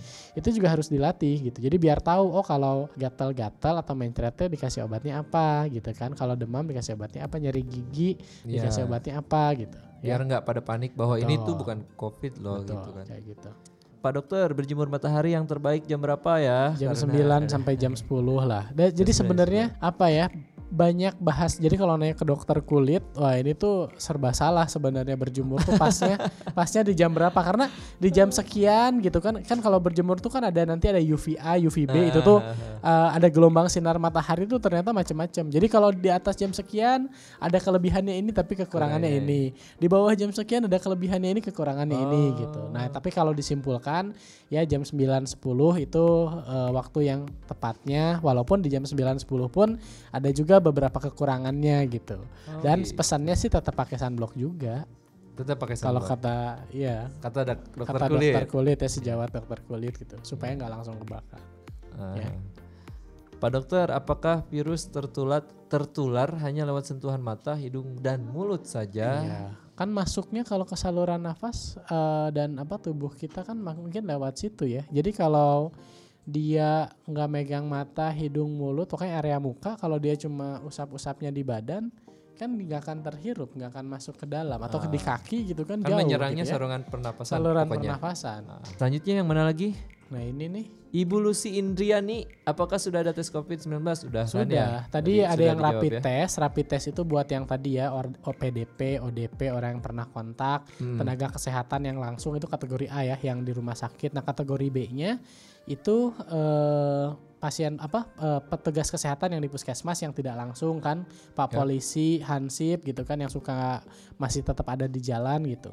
Jadi yang rapid test yang tes massal itu baru untuk kategori-kategori tertentu di kita.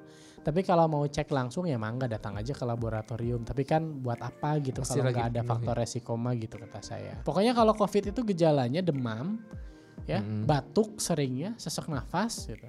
Ya, dan ada riwayat kontak atau ada riwayat bepergian baik itu yang transmisinya lokal atau ke negara-negara yang lain itu kan. yang gitu. terkena dampak. yang terkena dampak. Ah, penyempot. Ah, ini dari siapa ini? Dari siapa dulu ke atas?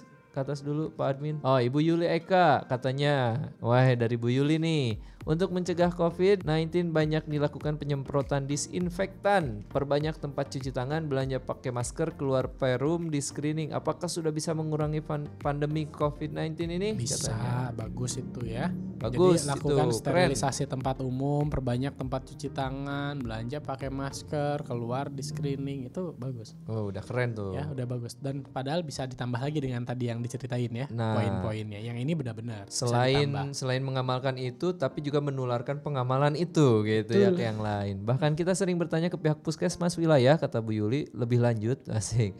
Mana saja sudah positif dalam suatu tempat. Uh, udah sering nanya katanya Pak ke puskesmas. Ya bagus. Bagus, Tapi begitu dikasih tahu jangan panik. Ah iya, kesiapan Ya. untuk menerima informasi itu juga penting ya. Kayak gitu. Kemudian ada Ibu Mia ya, gak mungkin Bapak Mia ya kalau Mia ya. Dengan penanganan skenario yang kita lakukan di Indonesia, apakah mungkin pandemi Ya. ini bisa berakhir di bulan September? Kalau kalau berdasarkan yang tadi matematika UI ya, dengan skenario sekarang kan beresnya di akhir Juni atau akhir apa awal Juli, ya sekitar Juni atau akhir Juli. Hmm. Itu kan prediksinya ya. Jadi Prediksinya. dengan UPS sekarang ya kalau September sih beres. Ah, Ya, kayak gitu. Oke, ada wacana apa nih September nikah atau gimana Bu? Oke, mudah-mudahan sih lebih cepat Bu Mia. Karena itu kita eh, mensosialisasikan ini ya Pak Dokter ya, Desa Siaga Covid. Mudah-mudahan kalau dengan ini, walaupun pemerintah intervensinya yang eh, apa, yang moderat, kurang gitu ya, Nah. moderate. Jadi di apa di desa ini dia bisa secara intensif ya, masif, agresif gitu ya. Apalagi ini yang mendengarkannya kan se-Indonesia nih, bisa meng- menularkan tuh ke desa-desanya. Jika ada memiliki gejala awal COVID, bentuk terapi apa saja yang harus dilakukan dalam masa isolasi? Ya, kalau misalkan gejala awalnya kayak misalkan demam doang gitu ya, demam tapi ringan, ya berarti apa tadi kalau soal medikasi mah dikasih paracetamol sama kompres hangat gitu kan. Jadi tergantung gejalanya. Kalau seandainya batuk bisa dikasih apa? Oh obat batuk hitam yang bisa dijual bebas ya atau obat-obat batuk nanti ada merek-mereknya lah kalau di semua medikasi itu apa aja. Terus selebihnya ya apa? Isolasi aja, istirahat, tingkatin daya tahan tubuh, tingkatin eh, personal hygiene gitu. Lihat selama 14 hari, kalau 14 hari keluhannya hilang ya udah nggak usah ke rumah sakit. Hmm, banyak yang isolasi sendiri juga malah Iya. kalau yang Bahkan pada kaya tuh sekarang, kan artis-artis ya, saya lihat Memang sekarang tuh gitu Kang Hamal Oh, iya. sarannya. Jadi kalau untuk PDP ringan, pasien Hmm. dalam pemantauan tapi ringan, bahkan orang yang positif hmm, tapi gejalanya ringan gitu ya atau bahkan tidak bergejala, sarannya memang nggak dirawat di rumah sakit. oh kenapa tuh? Kenapa? Kalau kalau itu semua dirawat di rumah sakit penuh atau sementara Oh, orang iya. yang positif yang gejalanya berat nggak bisa ditangani gitu. Jadi Oh. memang ya sekarang mah di rumah aja, tapi benar-benar isolasi mandiri. Jadi nggak boleh ketemu anak, istri gitu kan. Jadi kalaupun mau ngasih makan juga si istrinya tuh ketok-ketok pintu, begitu taruh aja makanannya di depan pintu gitu kan. Begitu dia buka eh, makanannya diambil. Jadi benar-benar sampai sebegitunya Ya. kayak gitu. Nah, tapi kan tadi yang saya bilang ya, nggak semua orang punya tempat atau punya rumah dengan fasilitas seperti itu kan yang bisa Oh, iya, mengisolasi iya. mandiri si bapak atau si anak atau siapa. Nah, maka di komunitas harus disiapkan ada satu tempat yang bisa dijadikan tempat isolasi mandiri kalau sewaktu-waktu itu diperlukan. Hmm, nanti kalau itu dijadikan tempat iso- eh, isolasi mandiri, itu Aha. bisa sehabis beresnya Yo, masih bisa aman. aja beres. Aman ya beres. Aman. Gak usah takut gitu ya. Aman. Cuma ini juga penting ya kalau melakukan desinfektan Hmm. eh, virus COVID-19 tuh beda kayak demam berdarah. kan Gimana, kalau gimana? demam berdarah mah kan di fogging, Mm-mm. sekali fogging beres kan, udah aja. Nah kalau ini dia kan virusnya dibawa sama manusia. Jadi selama ada manusia keluar masuk eh, di lingkungan itu, maka penyemprotan desinfektan harus berkali-kali. Jadi rutin. Oh rutin. Nggak cukup sekali gitu. Oh desinfektan sekali daerah ini udah beres. Enggak. Selama itu ada keluar masuk orang-orang, ya selama itu juga virus ini bisa keluar masuk gitu. Jadi harus rutin seminggu tuh berapa Oh. kali. Kan kalau fogging mah nggak mungkin seminggu berapa kali kan gitu. Sekali aja nyamuk-nyamuknya udah pada mati. Gitu. Oke, ini dapat kiriman apa nih? Mana? Oh, dari kepala seluruh masyarakat desa. Wih. Menyediakan hand ini. sanitizer bagus, melakukan PHBS ya, etika bersin bagus, perlindungan dengan memberi ini juga bagus. Ini kayaknya Pak ini Pak Kades nih. Ini, kayaknya Pak udah- Kades udah nih. bener. Ini daerah mana nih? Ini si yang bikin loh, yang bikin kepala desa keren. Pak, Pak Kepala Desa nih Bahkan ada kayaknya. ada apa? Ada tim relawan Covid. Nah ini tuh yang dimaksud eh, desa siaga covid itu kayak gini. Keren tuh kepala desanya. Keren, keren. Selanjutnya dari Amal Bontus. Oh, yang bawahnya ya. Yang barusan yang nanya. Oh, Oh, ini- udah ini- cukup apa belum? Katanya tadi udah keren pokoknya. Bagus gitu. itu. Selebihnya kalau misalnya ada yang belum tertulis di situ tapi saya sebutkan tadi ya tinggal ditambah aja, Bu ya. Itu udah bagus, keren. Syanur Amalia dari Wakatobi. Oh, sama ya. Apa kami terapkan dari sana? Udah bagus tuh. Ida, ada Dilan Rizky, jenis disinfektan yang paling aman dan tepat apa ya? Ya ini tuh disinfektan tuh banyak jenisnya. Jadi eh, bahkan eh, apa namanya pemerintah DKI aja dia bikin satu pedoman khusus untuk desinfektan Kang Hamal. Jadi makanya ini yang saya bilang eh, untuk desinfektan pun kalau pengen detail gitu ya itu harus ada bahasan tersendiri. Ya tapi kalau mau sederhana mah kan kayak pemutih eh, dua dua sendok makan dicampur pakai apa satu liter air itu juga udah bisa dipakai. Pemutih pakaian ya. Ah, terus kayak karbol dua se eh dua sendok makan dicampur dalam satu liter air. Iya, iya. Pemutih bukan pemutih makanan, Iya. pemutih baju. Oh iya pemutih ya. pakaian. Ah, Bisi ini anggapannya pemutih wajah gitu kan. Kan skincare sekarang lagi usum tuh. ya. Ya terus juga atau kalau enggak kan pembersih lantai dengan satu tutup botol per 5 liter air. Nah, jadi kalau Oke, sederhananya mah kan seperti itu. Tapi detailnya apa, mereknya apa, jenisnya apa itu tuh ada satu khusus pedomannya, Oh. panduannya. Tapi Kayak sejauh gitu. ini yang biasa-biasa aja juga efektif, Dok. Bisa, Oh, nggak apa-apa. Oke. Kayak gitu. Pesantren Araudo katanya. Kita sudah melakukan beberapa kali melakukan penyemprotan di pesantren masjid musola warga jenis dis- disinfektan yang recommended itu apa? Barusan Ya sudah tadi ya. yang jelas yang jelas rutinnya itu ya. Rutinnya aja. Kayak kayak tadi kayak mau karbol mau pemutih, pemutih gitu ya. Dan jangan Dua sampai- sendok makan dicampur satu liter air semprotin. Dan jangan sampai ke badan jangan intinya. ke badan. Dan kalau kita mau kan bisa disemprot ya spray atau bisa juga kan kayak dipel juga bisa nah tapi kalau mau ngepel kayak gitu jangan lupa pakai sarung tangan Hmm, karena sama apa iritatif sama jadi sendal ya iya Sama karena iritatif jadi kalau enggak tuh kadang buat sebagian orang tuh gatel atau panas gitu Hmm. jadi jangan lupa pakai itu gitu ya. Nah kalau pengen tahu lebih detail desinfektannya apa, ya sebenarnya bagusnya kita bikin satu sesi ngebahas desinfektan, ngehadirin narasumbernya orang kimia gitu kan, Hmm. itu lebih bagus. Kalau desa disuruh jadi garda terdepan, ini dari Ana Yulia dari Riwani katanya ya. Kalau desa disuruh jadi garda terdepan agar terarah dan terstruktur harus dilatih dan diberi logistik cukup Setuju katanya. banget. Harus ada dikasih apa namanya eh, pembekalan atau peningkatan kapasitas dengan materi-materi kan kayak sekarang nih Nah. Astra ngasih kan ini bagus. Terus sampai ke logistik juga kan kayak tadi harus ada hand sanitizer, ada obat bebas terbatasnya kayak gimana dan lain sebagainya. Ya memang itu yang harus dilakukan. Nah sekarang kalau untuk desa Kang Kamal Hmm. ada kalau nggak salah surat edaran dari eh, Menteri Desa lah ya nomor Pemberdayaan desa 8 tahun tertinggal. 2020 dua- 8 8 Maret baru gitu kan eh nomor saya lupa bukan ta- nomor 8 tahun 2020 lah intinya mah itu salah satunya di situ isinya eh, pengalokasian dana desa jadi kalau sekarang dana desa bisa dialokasikan dan eh, diprioritaskan dulu untuk eh, upaya-upaya pencegahan dan penanggulangan Oh, iya, COVID iya, iya, gitu. iya. Nah jadi kayak logistik gitu-gitu bisa jadi belinya pakai dana desa aja Hmm. ya atau kalau enggak ya eh, pelatihan gitu kan ngundang pemateri misalnya dari puskesmas atau dari mana ya bayar eh, narasumbernya pakai dana desa aja gitu Hmm. Itu ini ini, memang karena eh, kita kan nggak mungkin turun atau nggak mungkin jadi garda terdepan nggak mungkin jadi desa atau komunitas siaga covid kalau alat perangnya nggak disiapin kan gitu.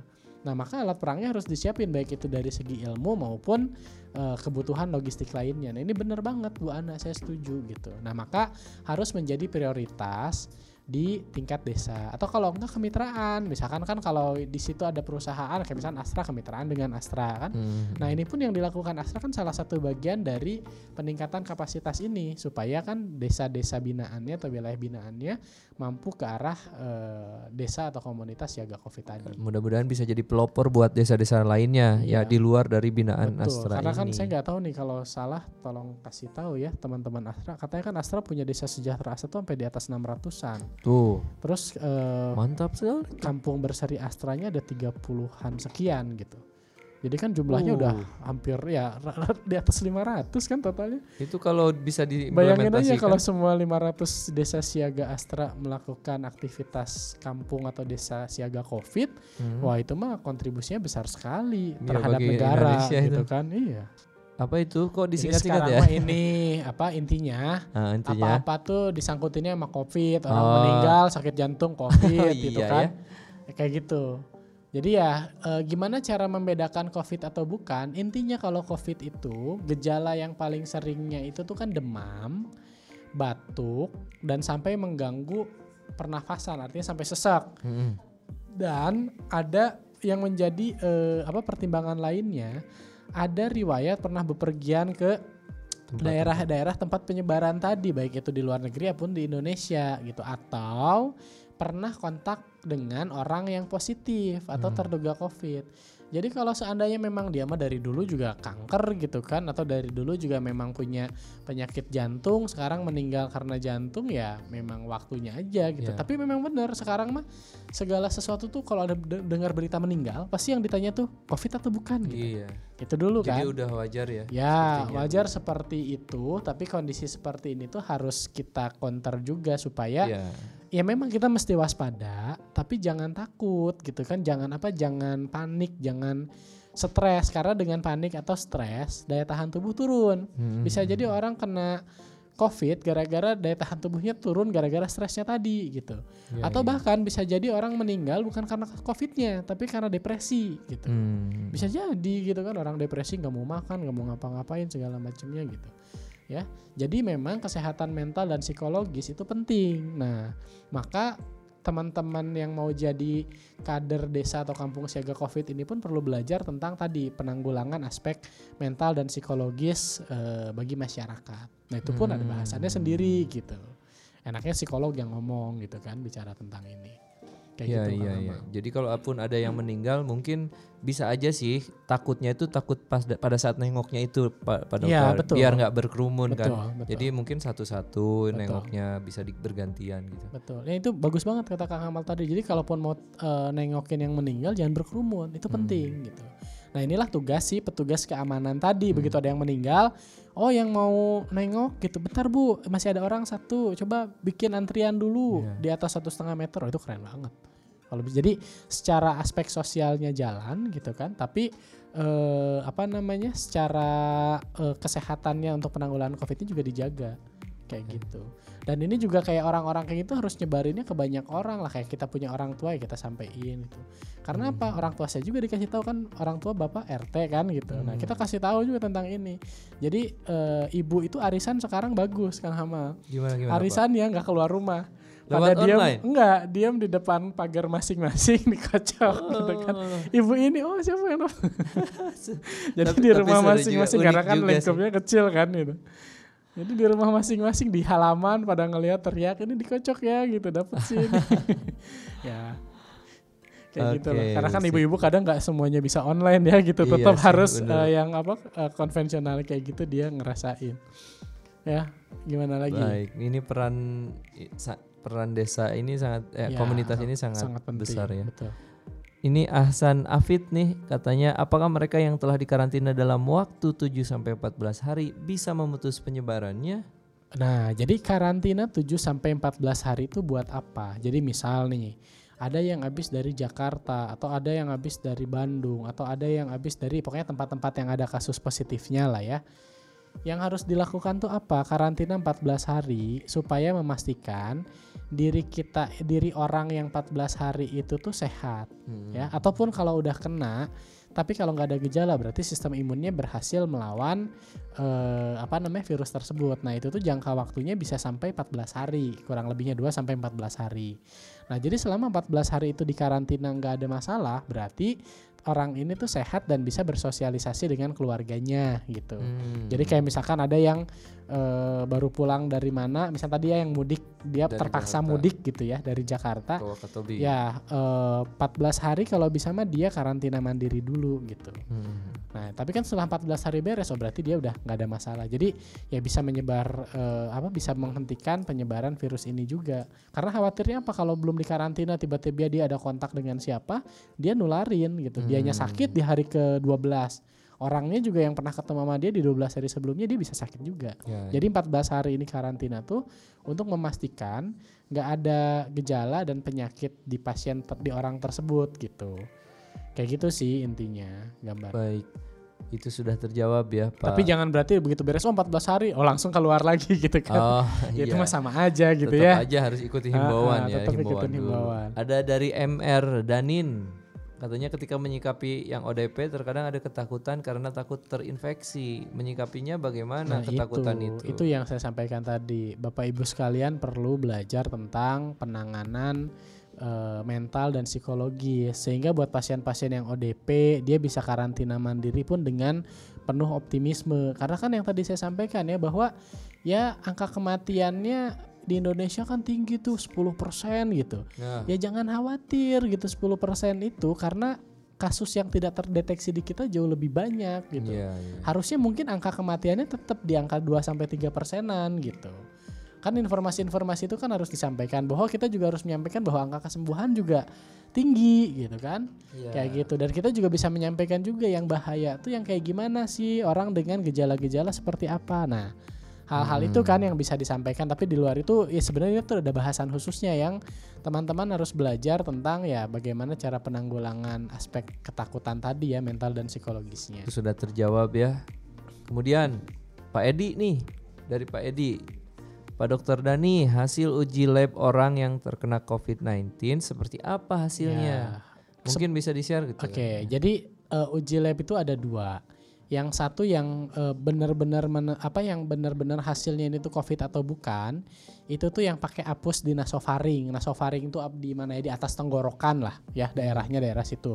Yang biasanya masukin eh, alat alat untuk mengukurnya tuh masuk lewat hidung, ya si kapasnya tuh gitu ya si eh, apa kapas untuk melakukan apusnya tuh. Nah nanti dari situ dilakukan tes PCR ya Hmm. itulah untuk ngecek itulah intinya itu yang yang sebenarnya diagnostis utamanya masih di sana gitu. Nah Hmm. tapi sekarang pemerintah punya ada yang namanya rapid test tes cepat COVID. Nah Iya, tes iya, cepat COVID ini tuh melalui apa? Melalui darah kayak cek gula darah tadi dicek darah. ujung Oh, iya, jarinya kayak cek gula darah kolesterol terus nanti si darahnya dimasukin ke dalam ada satu kayak kayak tes pack lah kalau ibu-ibu mah ya. Oh iya. kayak tes pack gitu darahnya ditempel di situ dikasih cairan nanti tuh kelihatan. Ini positif atau negatif? Nah yang positif itu disarankan untuk melakukan tes PCR jadi ini tuh yang positif tuh eh, dilakukan eh, disarankan untuk melakukan tes PCR kenapa? Karena yang positif bisa jadi sebenarnya negatif covidnya Kenapa tuh? karena kan itu mah dia nge- ngeceknya kan antibody kan bisa jadi bukan antibody apa bisa jadi bukan karena covid dia positif tuh gitu Hmm. jadi harus dites lagi PCR. Tapi yang negatif pun ya terutama buat orang-orang dengan kategori yang tadi saya sebutkan, Hmm. yang negatif pun gitu dia harus dites ulang di 14 hari. 14 hari dia Yang tes ulang. Kalau dia negatif udah. Tapi kalau dia positif untuk karena karena tes rapid ini dia bisa false positif atau false negatif. Fal- false positif atau false negatif itu artinya bisa hasilnya positif padahal negatif. Kalau yang false negatif itu bisa hasilnya negatif padahal dia tuh positif gitu. Namanya juga kan alat tes cepat ya, penuh keterbatasan. Tapi tes cepat ini diperlukan supaya kan untuk melakukan mitigasi kan pencegahan resiko. Oh berarti kalau yang positifnya banyak harus mulai segera dicek PCR gitu. Setidaknya bisa Kayak gitu. begitu ya. Itu sih gambaran hasil tesnya. Baik, sudah terjawab ya. Ada lagi? Selanjutnya dari Ibu Kurniawan Sasmita. Bapak Meren. Oh, Kurniawan Bapak Sasmita. Kurniawan Sat- Sasmita. Satu, eh satu. Ada dua pertanyaan nih. Yang pertama, kenapa kita di Indonesia nggak melakukan intervensi tinggi aja sih dok? Ya itu tadi beresiko kan. Beresiko, Secara ya. ekonomi gimana? Jangan-jangan bisa krisis ekonomi. Hmm. Ya kan makanya pemerintah tuh perlu kajian yang sangat eh, tinggi lah, sangat eh, komprehensif kalau bicara intervensi tinggi ya sampai Hmm. lockdown dan lain sebagainya. Jadi kata saya juga tadi nggak usah mikirin pemerintah lah di desa atau kampung bapak ibu aja yang intervensinya semaksimal mungkin itu bisa dilakukan kayak gitu. Terus apa lagi tadi ada lagi? Tadi ada dua. Teman saya menderita demam riwayat habis perjalanan Jawa Tengah via udara. Dan Waduh, kereta. Oke, apakah, wajar, kalau dia kami sore? wajar banget? Betul. Apa yang harus dilakukan? Emang itu yang seharusnya Iya. ya, bukan wajar lagi Iya ya? Dok? wajar. Apa yang dilakuin ya? Dia berarti di rumah di rumah aja selama 14 hari gitu. Ya. Kalau gejalanya ada baru Nah, kalau gejalanya ada, dia di rumahnya pun gitu. Diam di satu kamar khusus supaya tidak kontak dengan anggota keluarganya yang lain. Demamnya tuh sudah ada soalnya Oh tuh demamnya katanya. udah ada ya berarti Teman dia saya menderita bukan demam. karantina tapi isolasi mandiri. Jadi Ah. diam di kamar sendirian. Kalau nggak sama istri nggak sama anak juga. Kalau ruangannya besar Kalau ruangannya kan. besar. Tapi, Tapi kalau kalau misalkan nggak ada tadi ya satu dia kontrakan semuanya tidur di satu kontrakan itu ya Hmm. di tempat isolasi mandiri. Tadi di sekre RW yang sekarang dijadiin tempat isolasi mandiri. Di situ dulu 14 hari. Atau kalau nggak punya sekre RD, eh, RW kontrakan yang ada dulu Ya, dipakai, dipakai, oleh digratisin RW gitulah gitu. gitu ya. Oke. Kayak gitu. Jadi ini bentuknya harus isolasi mandiri. Jadi ya jangan lu ketemu anak istri sampai akhirnya 14 hari dia sehat gitu kan. Nah, dia bisa ber- bersosialisasi lagi. Nah, ini juga untuk ngomongin isolasi mandiri, karantina mandiri itu ada panduannya tersendiri. Kalau nggak di pertemuan berikutnya di nanti konten informasi yang akan kita bikin lah Oke. khusus ya oke. untuk itu. Selanjutnya ada lagi, masih ada Mbak Arum, benarkah film flu 2013? Pandemi di Contagion. Oh, bisa dijadikan rujukan atas melihat gejala-gejala COVID. saya aja nggak tahu film apaan itu bu. Ini ada yang tahu, ada yang tahu di sini. Jadi ya saya nggak tahu ya itu masalahnya film. gitu. Itu kayaknya bisa kayak SARS lagi mungkin ya. Mirip-mirip sih sebenarnya. Tapi kalau itu malah membuat takut gimana dok? Nggak boleh ya harusnya. Kalau penanganan penanganan penanganannya mungkin bisa ditiru ya. Penanganan penanganannya kan di situ di filmnya ada lockdown dok. Ya berarti Ada sama. lockdown. Sama ya berarti bisa. mirip. Mirip. Amhal Best tadi juga. Oh nanya lagi, sudah ada vaksin untuk COVID-19? Belum. Oh belum. Kalau ya. ada pasti udah dipakai. Oh, berarti berita-berita bilang di Cina sudah punya vaksin hoax ya? Belum. belum. Bagaimana pengaruh virus COVID-19 ini terhadap penyakit bawaan yang sudah diderita oleh seseorang, dok? Katanya ini dari Mbak Mia nih. itu bisa tambah parah eh, manifest Hmm. penyakit COVID-nya. Jadi eh, kalau orang sehat kena COVID dengan orang punya diabetes, hipertensi atau asma atau penyakit bawaan ya, keluhannya atau eh, apa namanya gejala yang ditimbulkannya akan lebih berat. Jadi justru kebanyakan yang penyakitnya berat dan bahkan sampai meninggal itu tuh orang-orang dengan kondisi-kondisi seperti itu. Dia memang usianya rentan, ada penyakit penyertanya gitu kan. Nah, maka tadi yang saya sampaikan, tugasnya tim kesehatan melakukan mapping, pendataan terkait dengan masyarakat ini untuk kemudian bisa mengklasifikasikan rumah-rumah mana, keluarga-keluarga mana yang masuk ke dalam keluarga rentan dan mana yang enggak gitu. Sehingga oh kalau kita tahu ternyata di blok ini mayoritas masyarakatnya tuh rentan gara-gara lansia dan mayoritasnya hipertensi gitu. Nah, itu harus jadi pertimbangan khusus gitu. Nah, itulah yang tadi saya sampaikan kenapa eh, pemetaan itu penting untuk mengetahui ini masuk resiko rendah, resiko sedang atau resiko tinggi. Itu tuh ada kuesionernya nanti mungkin bisa di-share. Ya. Hmm, Oke. Kemudian ada Dok, apakah benar tindakan kami jika masyarakat kami menerima kedatangan anggota keluarga dari daerah tingkat pandemi COVID yang Nah, tinggi? Itu iso- bagus isolasi mandiri sudah 14 hari. betul. Menerapkan Menerapkan PHBS, PHBS. konsumsi asupan gizi, vitamin C, vitamin E dan istirahat yang cukup, betul. Oh, Bagus betul banget. sekali. Bagus. Ya. Keren. Mantap. Sebelum berinteraksi dengan anggota keluarga yang ya, Ya, sudah ya. Mr. Danin, pengguna alkohol untuk hand hand sanitizer yang di bawah sama di atas 70%, 70%. Ya, beda beda kayak misalkan kan kalau terlalu tinggi nanti kan dia terlalu cepat nguap. oh. ya kan kalau terlalu ini terlalu basah gitu jadi memang kenapa yang harus pas begitu tuh ya itu. Kami sekarang ini melakukan penjagaan atau peningkatan imun tubuh melalui konsumsi daun kelor. boleh. Boleh ya. boleh. Nggak masalah. Masker kain juga ya sekarang mah ibaratnya mah apa pun juga mas. Ini kan ada pertanyaan lagi nih masker kain yang direkomendasikan ya apa pun lah sekarang mah. Apa pun ya. karena lagi susah ya. Iya, apalagi kalau masker bedah susah dan mahalnya bukan main. Tapi kita aja tenaga kesehatan susah. Jadi ya kain juga ya bikin apa pun lah yang adanya. Apa daripada nggak ada mah bikin aja. Mm, Dari situ. Tapi jangan yang mahal-mahal maskernya ya. ya janganlah makanya kenapa kenapa saran pemerintah Ah, yang sehat pakai masker dan masker kain. mm-mm. Kenapa? Karena masker bedahnya tenaga kesehatan, tenaga medis tuh susah nyarinya mahal. Gara-gara ada yang Iya, jadi kalau semuanya beli masker bedah, waduh, saya nggak kebayang gimana saya dan teman-teman lain di yang masih di layanan kesehatan gitu kan, dia dapetin itu. Oh, makanya ada yang ke Makanya- minimarket pakai baju itu Wah, eueuh ke era itu istilah bahasa Sundanya ya.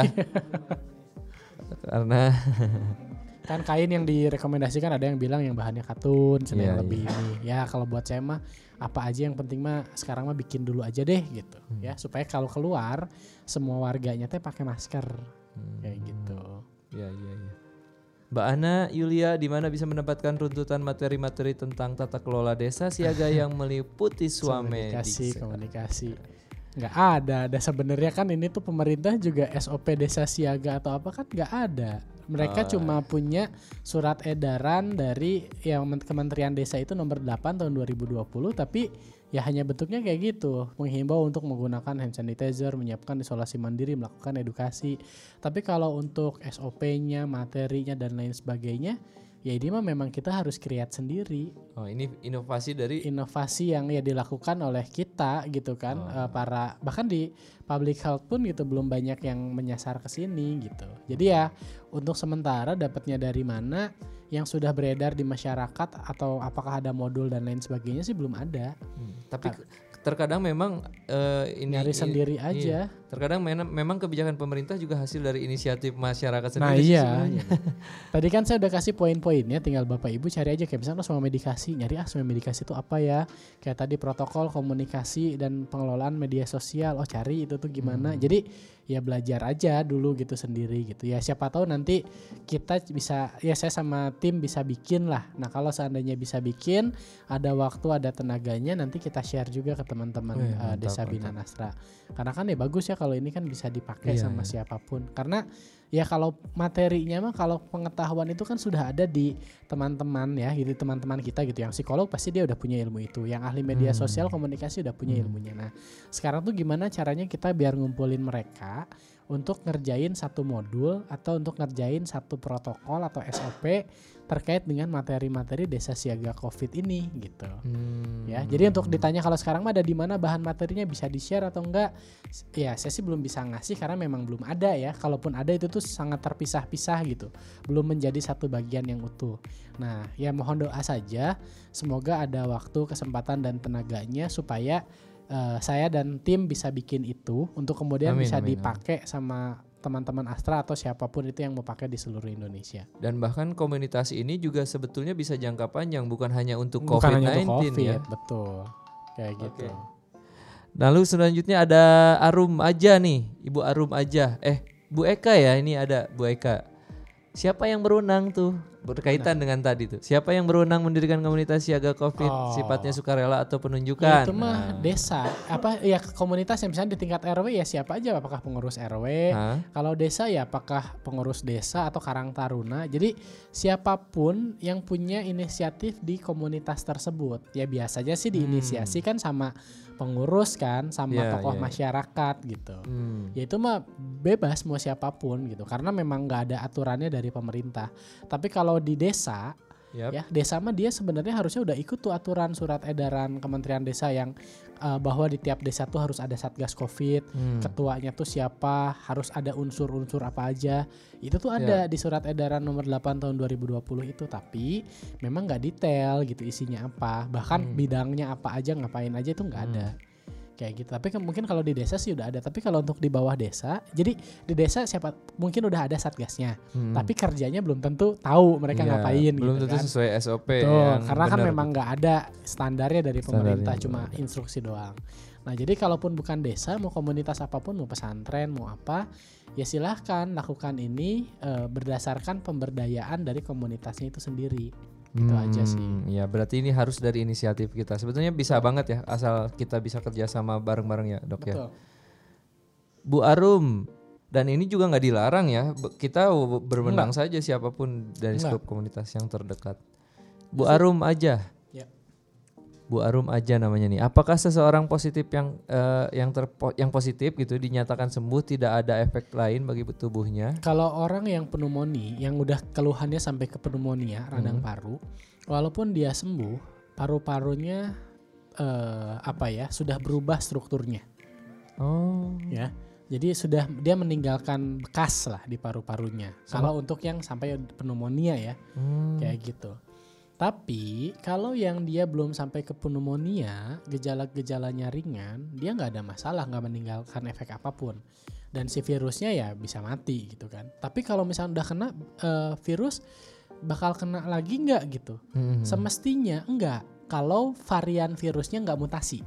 Oh. Jadi kalau nggak mutasi, eh, dia kena dengan virus yang sama, udah nggak akan kena lagi, dia mah kebal. iya, iya. Tapi masalahnya kalau virusnya mutasi, tetap bisa kena. Hmm. Kayak gitu. Ya, Ya. ya. berarti harus segera dihentikan ya biar nggak segera mutasi juga. Pak dokter, ada yang mengatakan orang yang terinfeksi tidak selalu menimbulkan gejala. Siapa aja yang harus ikut tes rapid? Ya benar, nggak semua yang infeksi itu menunjukkan gejala. Hmm. Maka kan tadi juga perhitungan dari teman-teman eh, kesehatan masyarakat bisa jadi 86% Hmm. penduduk kita tuh positif, Waduh. tapi tidak terdeteksi dan tidak bergejala, tapi Hmm. menularkan. Nah, itu dia Kayak makanya gitu. harus karantina itu. Makanya kan harus eh, Eh, physical karantina. distancing gitu. Physical distancing. Kayak gitu. Jadi bener nggak ada gejala gitu. Nah terus eh, siapa aja yang harus ikut rapid test ya? Tadi yang saya bilang kan kita bagi ada tiga kategori sekarang tuh. Kategori A tuh yang PDP, eh, orang dokter atau tenaga kesehatan yang langsung di rumah sakit kena pasien gitu kan. Terus eh, orang yang pernah kontak dengan eh, yang positif itu kategori A. Kategori B-nya yang eh, dia pelayan masyarakat kayak dokter di puskesmas atau petugas puskesmas dia kan nggak langsung tapi ketemu Eh, kayak petugas-petugas kelurahan, pejabat-pejabat itu kategori B. Atau kategori C-nya orang yang dirujuk dari fasilitas layanan kesehatan karena ada keluhan. Hmm. Nah, jadi sekarang tuh ada tiga kategori itu A, B, C gitu. Itu yang Oke. harus ikut rapid test kayak gitu. Oke, berarti itu ya bahwa setiap orang bet- memang betul bahwa yang tidak menimbulkan gejala juga siap, siap itu. Bisa siapa positif. aja bisa positif orang tanpa gejala positif bisa banget. dan Oke. dia bisa nularin yang jelas gitu. Makanya kenapa sekarang disuruh di rumah aja tuh supaya karena gini, satu orang dia itu tuh bisa menularkan setidak-tidaknya pada dua orang. Dan penggandaan total penggandaan kasus itu tuh Hmm. bisa terjadi dalam kurun waktu empat hari. Uh, Nah jadi kan ya makanya kenapa dibilang Cepat, physical distancing itu tuh penting tuh buat itu, buat eh, menekan angka pertumbuhan kejadian kasus ini gitu. Ya. kan kan udah jelas bahwa virus ini membutuhkan media yaitu manusia. Kalau nggak ada mati itu virusnya kan gitu. ya. Iya, kayak gitu. Oke, ini ada Mbak Mia juga. Pak Dr. Dani, untuk mendukung Desa Siaga Covid, selain melakukan berbagai sosialisasi upaya pencegahan, kami mencoba melakukan upaya konsultasi psikolog bagi masyarakat. Wah itu keren banget. Waduh, mantap nih. Jangan-jangan Mbak Mia ini psikolog nih. itu keren, itu keren. Dok, kalaupun tidak bergejala, masih Mbak Mia nih, dan mungkin menjadi ca- carrier, carrier itu apa carrier? Carrier tuh pembawa. Oh, pembawa. Apakah carrier ini akan mengalami klimaks, Klimaks pada, masa, tertentu? Ketika daya tahan tubuh dia jelek, bisa jadi timbul gejala Hmm. kayak gitu, ya. Tapi kan kalau udah 14 hari kan jedanya 14 hari kan. Jadi kalau 14 hari itu dia nggak ada masalah sih aman. Tadi saya bilang ya, walaupun dia positif 14 hari nggak ada gejala, artinya kan tubuh itu dia udah berhasil melawan si virus tersebut kan. Jadi begitu ada virus lagi, udah nggak mempan, kecuali mutasi virusnya, kayak gitu. Oke, ini Mbak Eka terakhir ya ini ya. Pertanyaan terakhir, alhamdulillah. Mbak Banyak Eka banget ya. juga. Untuk rapid test itu harus semua atau zona merah aja. Punya riwayat perjalanan dan kontak langsung. Dan Ya. apa bedanya rapid test dan tes swab? Ya, kayak tadi saya bilang ya, rapid test ini terutama dilakukan pada tempat-tempat yang memang eh, zona merah atau sudah terdapat case positif di sana Hmm. dan jumlahnya banyak, ya. Terus eh buat siapa? Buat tadi ada tiga kategori ABC yang Hmm. tadi saya sebutin. Terus kalau bedanya dengan tes swab apa? Kalau rapid test mah di darah kayak tes gula darah atau kolesterol. Kalau tes swab mah dipakai apus. Apus tuh apa ya? Kayak kapas eh, dengan apa? Kayak ada bat- batang, ada kapasnya ujungnya. Terus si kapasnya itu dipakai untuk nyolek si nasofaring gitu. Hmm. Nah, nasofaring tuh di mana sih posisinya? Ya di atas tenggorokan di belakang hidung lah, kayak gitu. Masukinnya lewat mana? Lewat hidung. Oh, lewat Itu itu swab gitu. Beda kan yang satu mah darah, yang satu mah spesimen kan gitu. beda kayak cara Beda, Beda cara, cara- pengambilan, beda yang diambil, beda pemeriksaannya. Yang satu mah Oke. pakai PCR, yang satu mah cuma pakai kayak tes pack doang gitu. Oke, oke. Ya, Sip, kayak sip. gitu. Baik, luar biasa. Luar biasa Pertanyaannya banyak pertanyaan-pertanyaannya banget. keren banget ini Bapak Ibu semua. Sampai dua sesi ya. Ada satu lagi. Oke, lagi? dari Mbak Mia lagi pengen nanya lagi katanya, apakah mungkin untuk virus COVID-19 mengalami mutasi dan bagaimana indikator yang didapat penduk Oh, ya. Bagaimana indikatornya yang mendukung pemutasian virus ini gitu. Ya, jadi mungkin gak mutasi, mungkin banget. mungkin Ya, yang banget. sekarang aja kan udah banyak mutasi. Jadi varian virus COVID ini Hmm. sekarang aja udah banyak muta- eh, variannya. Terus indikatornya gimana? Nah ini kita nggak bisa nebak. Jadi kayak kalau kayak yang gimana bikin sih itu mutasi mutasi, gimana? eh, itu mah benar-benar apa ya ketahuannya kalau udah diteliti sama orang lab, orang saintis yang seperti itu. Apakah bisa jadi mutasi itu karena banyak penularan itu gitu? Ya, Jadi ber- Jadi penularannya banyak, makanya ada peluang mutasi itu karena menular kan, gitu atau ya, gimana? ya sebenarnya terga apa ya? Kalau mutasi virus itu tuh variabelnya banyak banget ya. oh dan banyak banget ya. Ya kayak misalkan semakin banyak menyebar di tiap orang, Hmm. kemudian dia tumbuh dan berkembang di tubuh orang itu, kemudian membentuk yang sesuatu yang baru bisa. Nah, Atau misalkan variannya dengan apa lingkungan atau apa suhu dan lain sebagainya bisa. Jadi banyak lah. Jadi intinya mah ya sekarang eh, apa kasih waktu untuk para saintis, para akademisi, para dokter untuk ngobatin yang sakit, nyiptain vaksin gitu kan, hmm. eh, mencegah terjadinya penyebaran dan lain sebagainya dengan cara apa?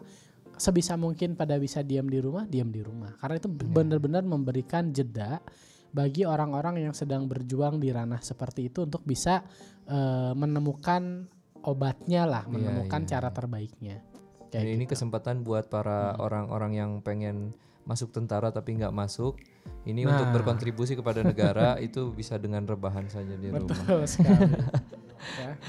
Baik Pak Dokter, mungkin ada pesan yang harus disampaikan oleh Pak Dokter sebelum penutupan. Baik, yang terakhir mungkin ya di sesi kali ini yang ingin saya sampaikan eh, sebenarnya udah disinggung sama Kang Hamal tadi di awal-awal ya. Jadi eh, Bapak Ibu sekalian ya dan rekan-rekan KBA sekalian eh, sebenarnya yang menjadi garda terdepan itu bukan teman-teman tenaga medis atau tenaga kesehatan. Ya, pada dasarnya mereka itu justru adalah garda paling belakang gitu yang menangani kasus COVID-19 ini. Lalu siapa garda terdepannya? Garda terdepannya adalah Bapak Ibu atau rekan-rekan sekalian di masyarakat. Yang Bapak Ibu ini sebagai tokoh masyarakat, sebagai pejabat atau sebagai orang-orang yang bisa menggerakkan masyarakat untuk mendorong masyarakatnya ini melakukan eh, aktivitas-aktivitas yang disarankan. Physical distancing, cuci tangan gitu ya, meningkatkan daya tahan tubuh, olahraga di rumah gitu. Intinya eh, supaya penyebaran kasus ini tuh tidak terjadi banyak ke orang-orang lain dan terutama yang lebih rentan. Maka pesannya sadari gitu bahwa eh garda terdepan tuh ya kalian, Bapak Ibu dan rekan-rekan semua yang ada di sini. Jadi bukan ngandelin lagi tenaga medis, tenaga medis mah dia penjaga gawang kalau di tim sepak bola. Hmm. Jadi penyerangnya, pemain tengahnya sampai ke backnya yaitu sebenarnya masyarakat gitu ya.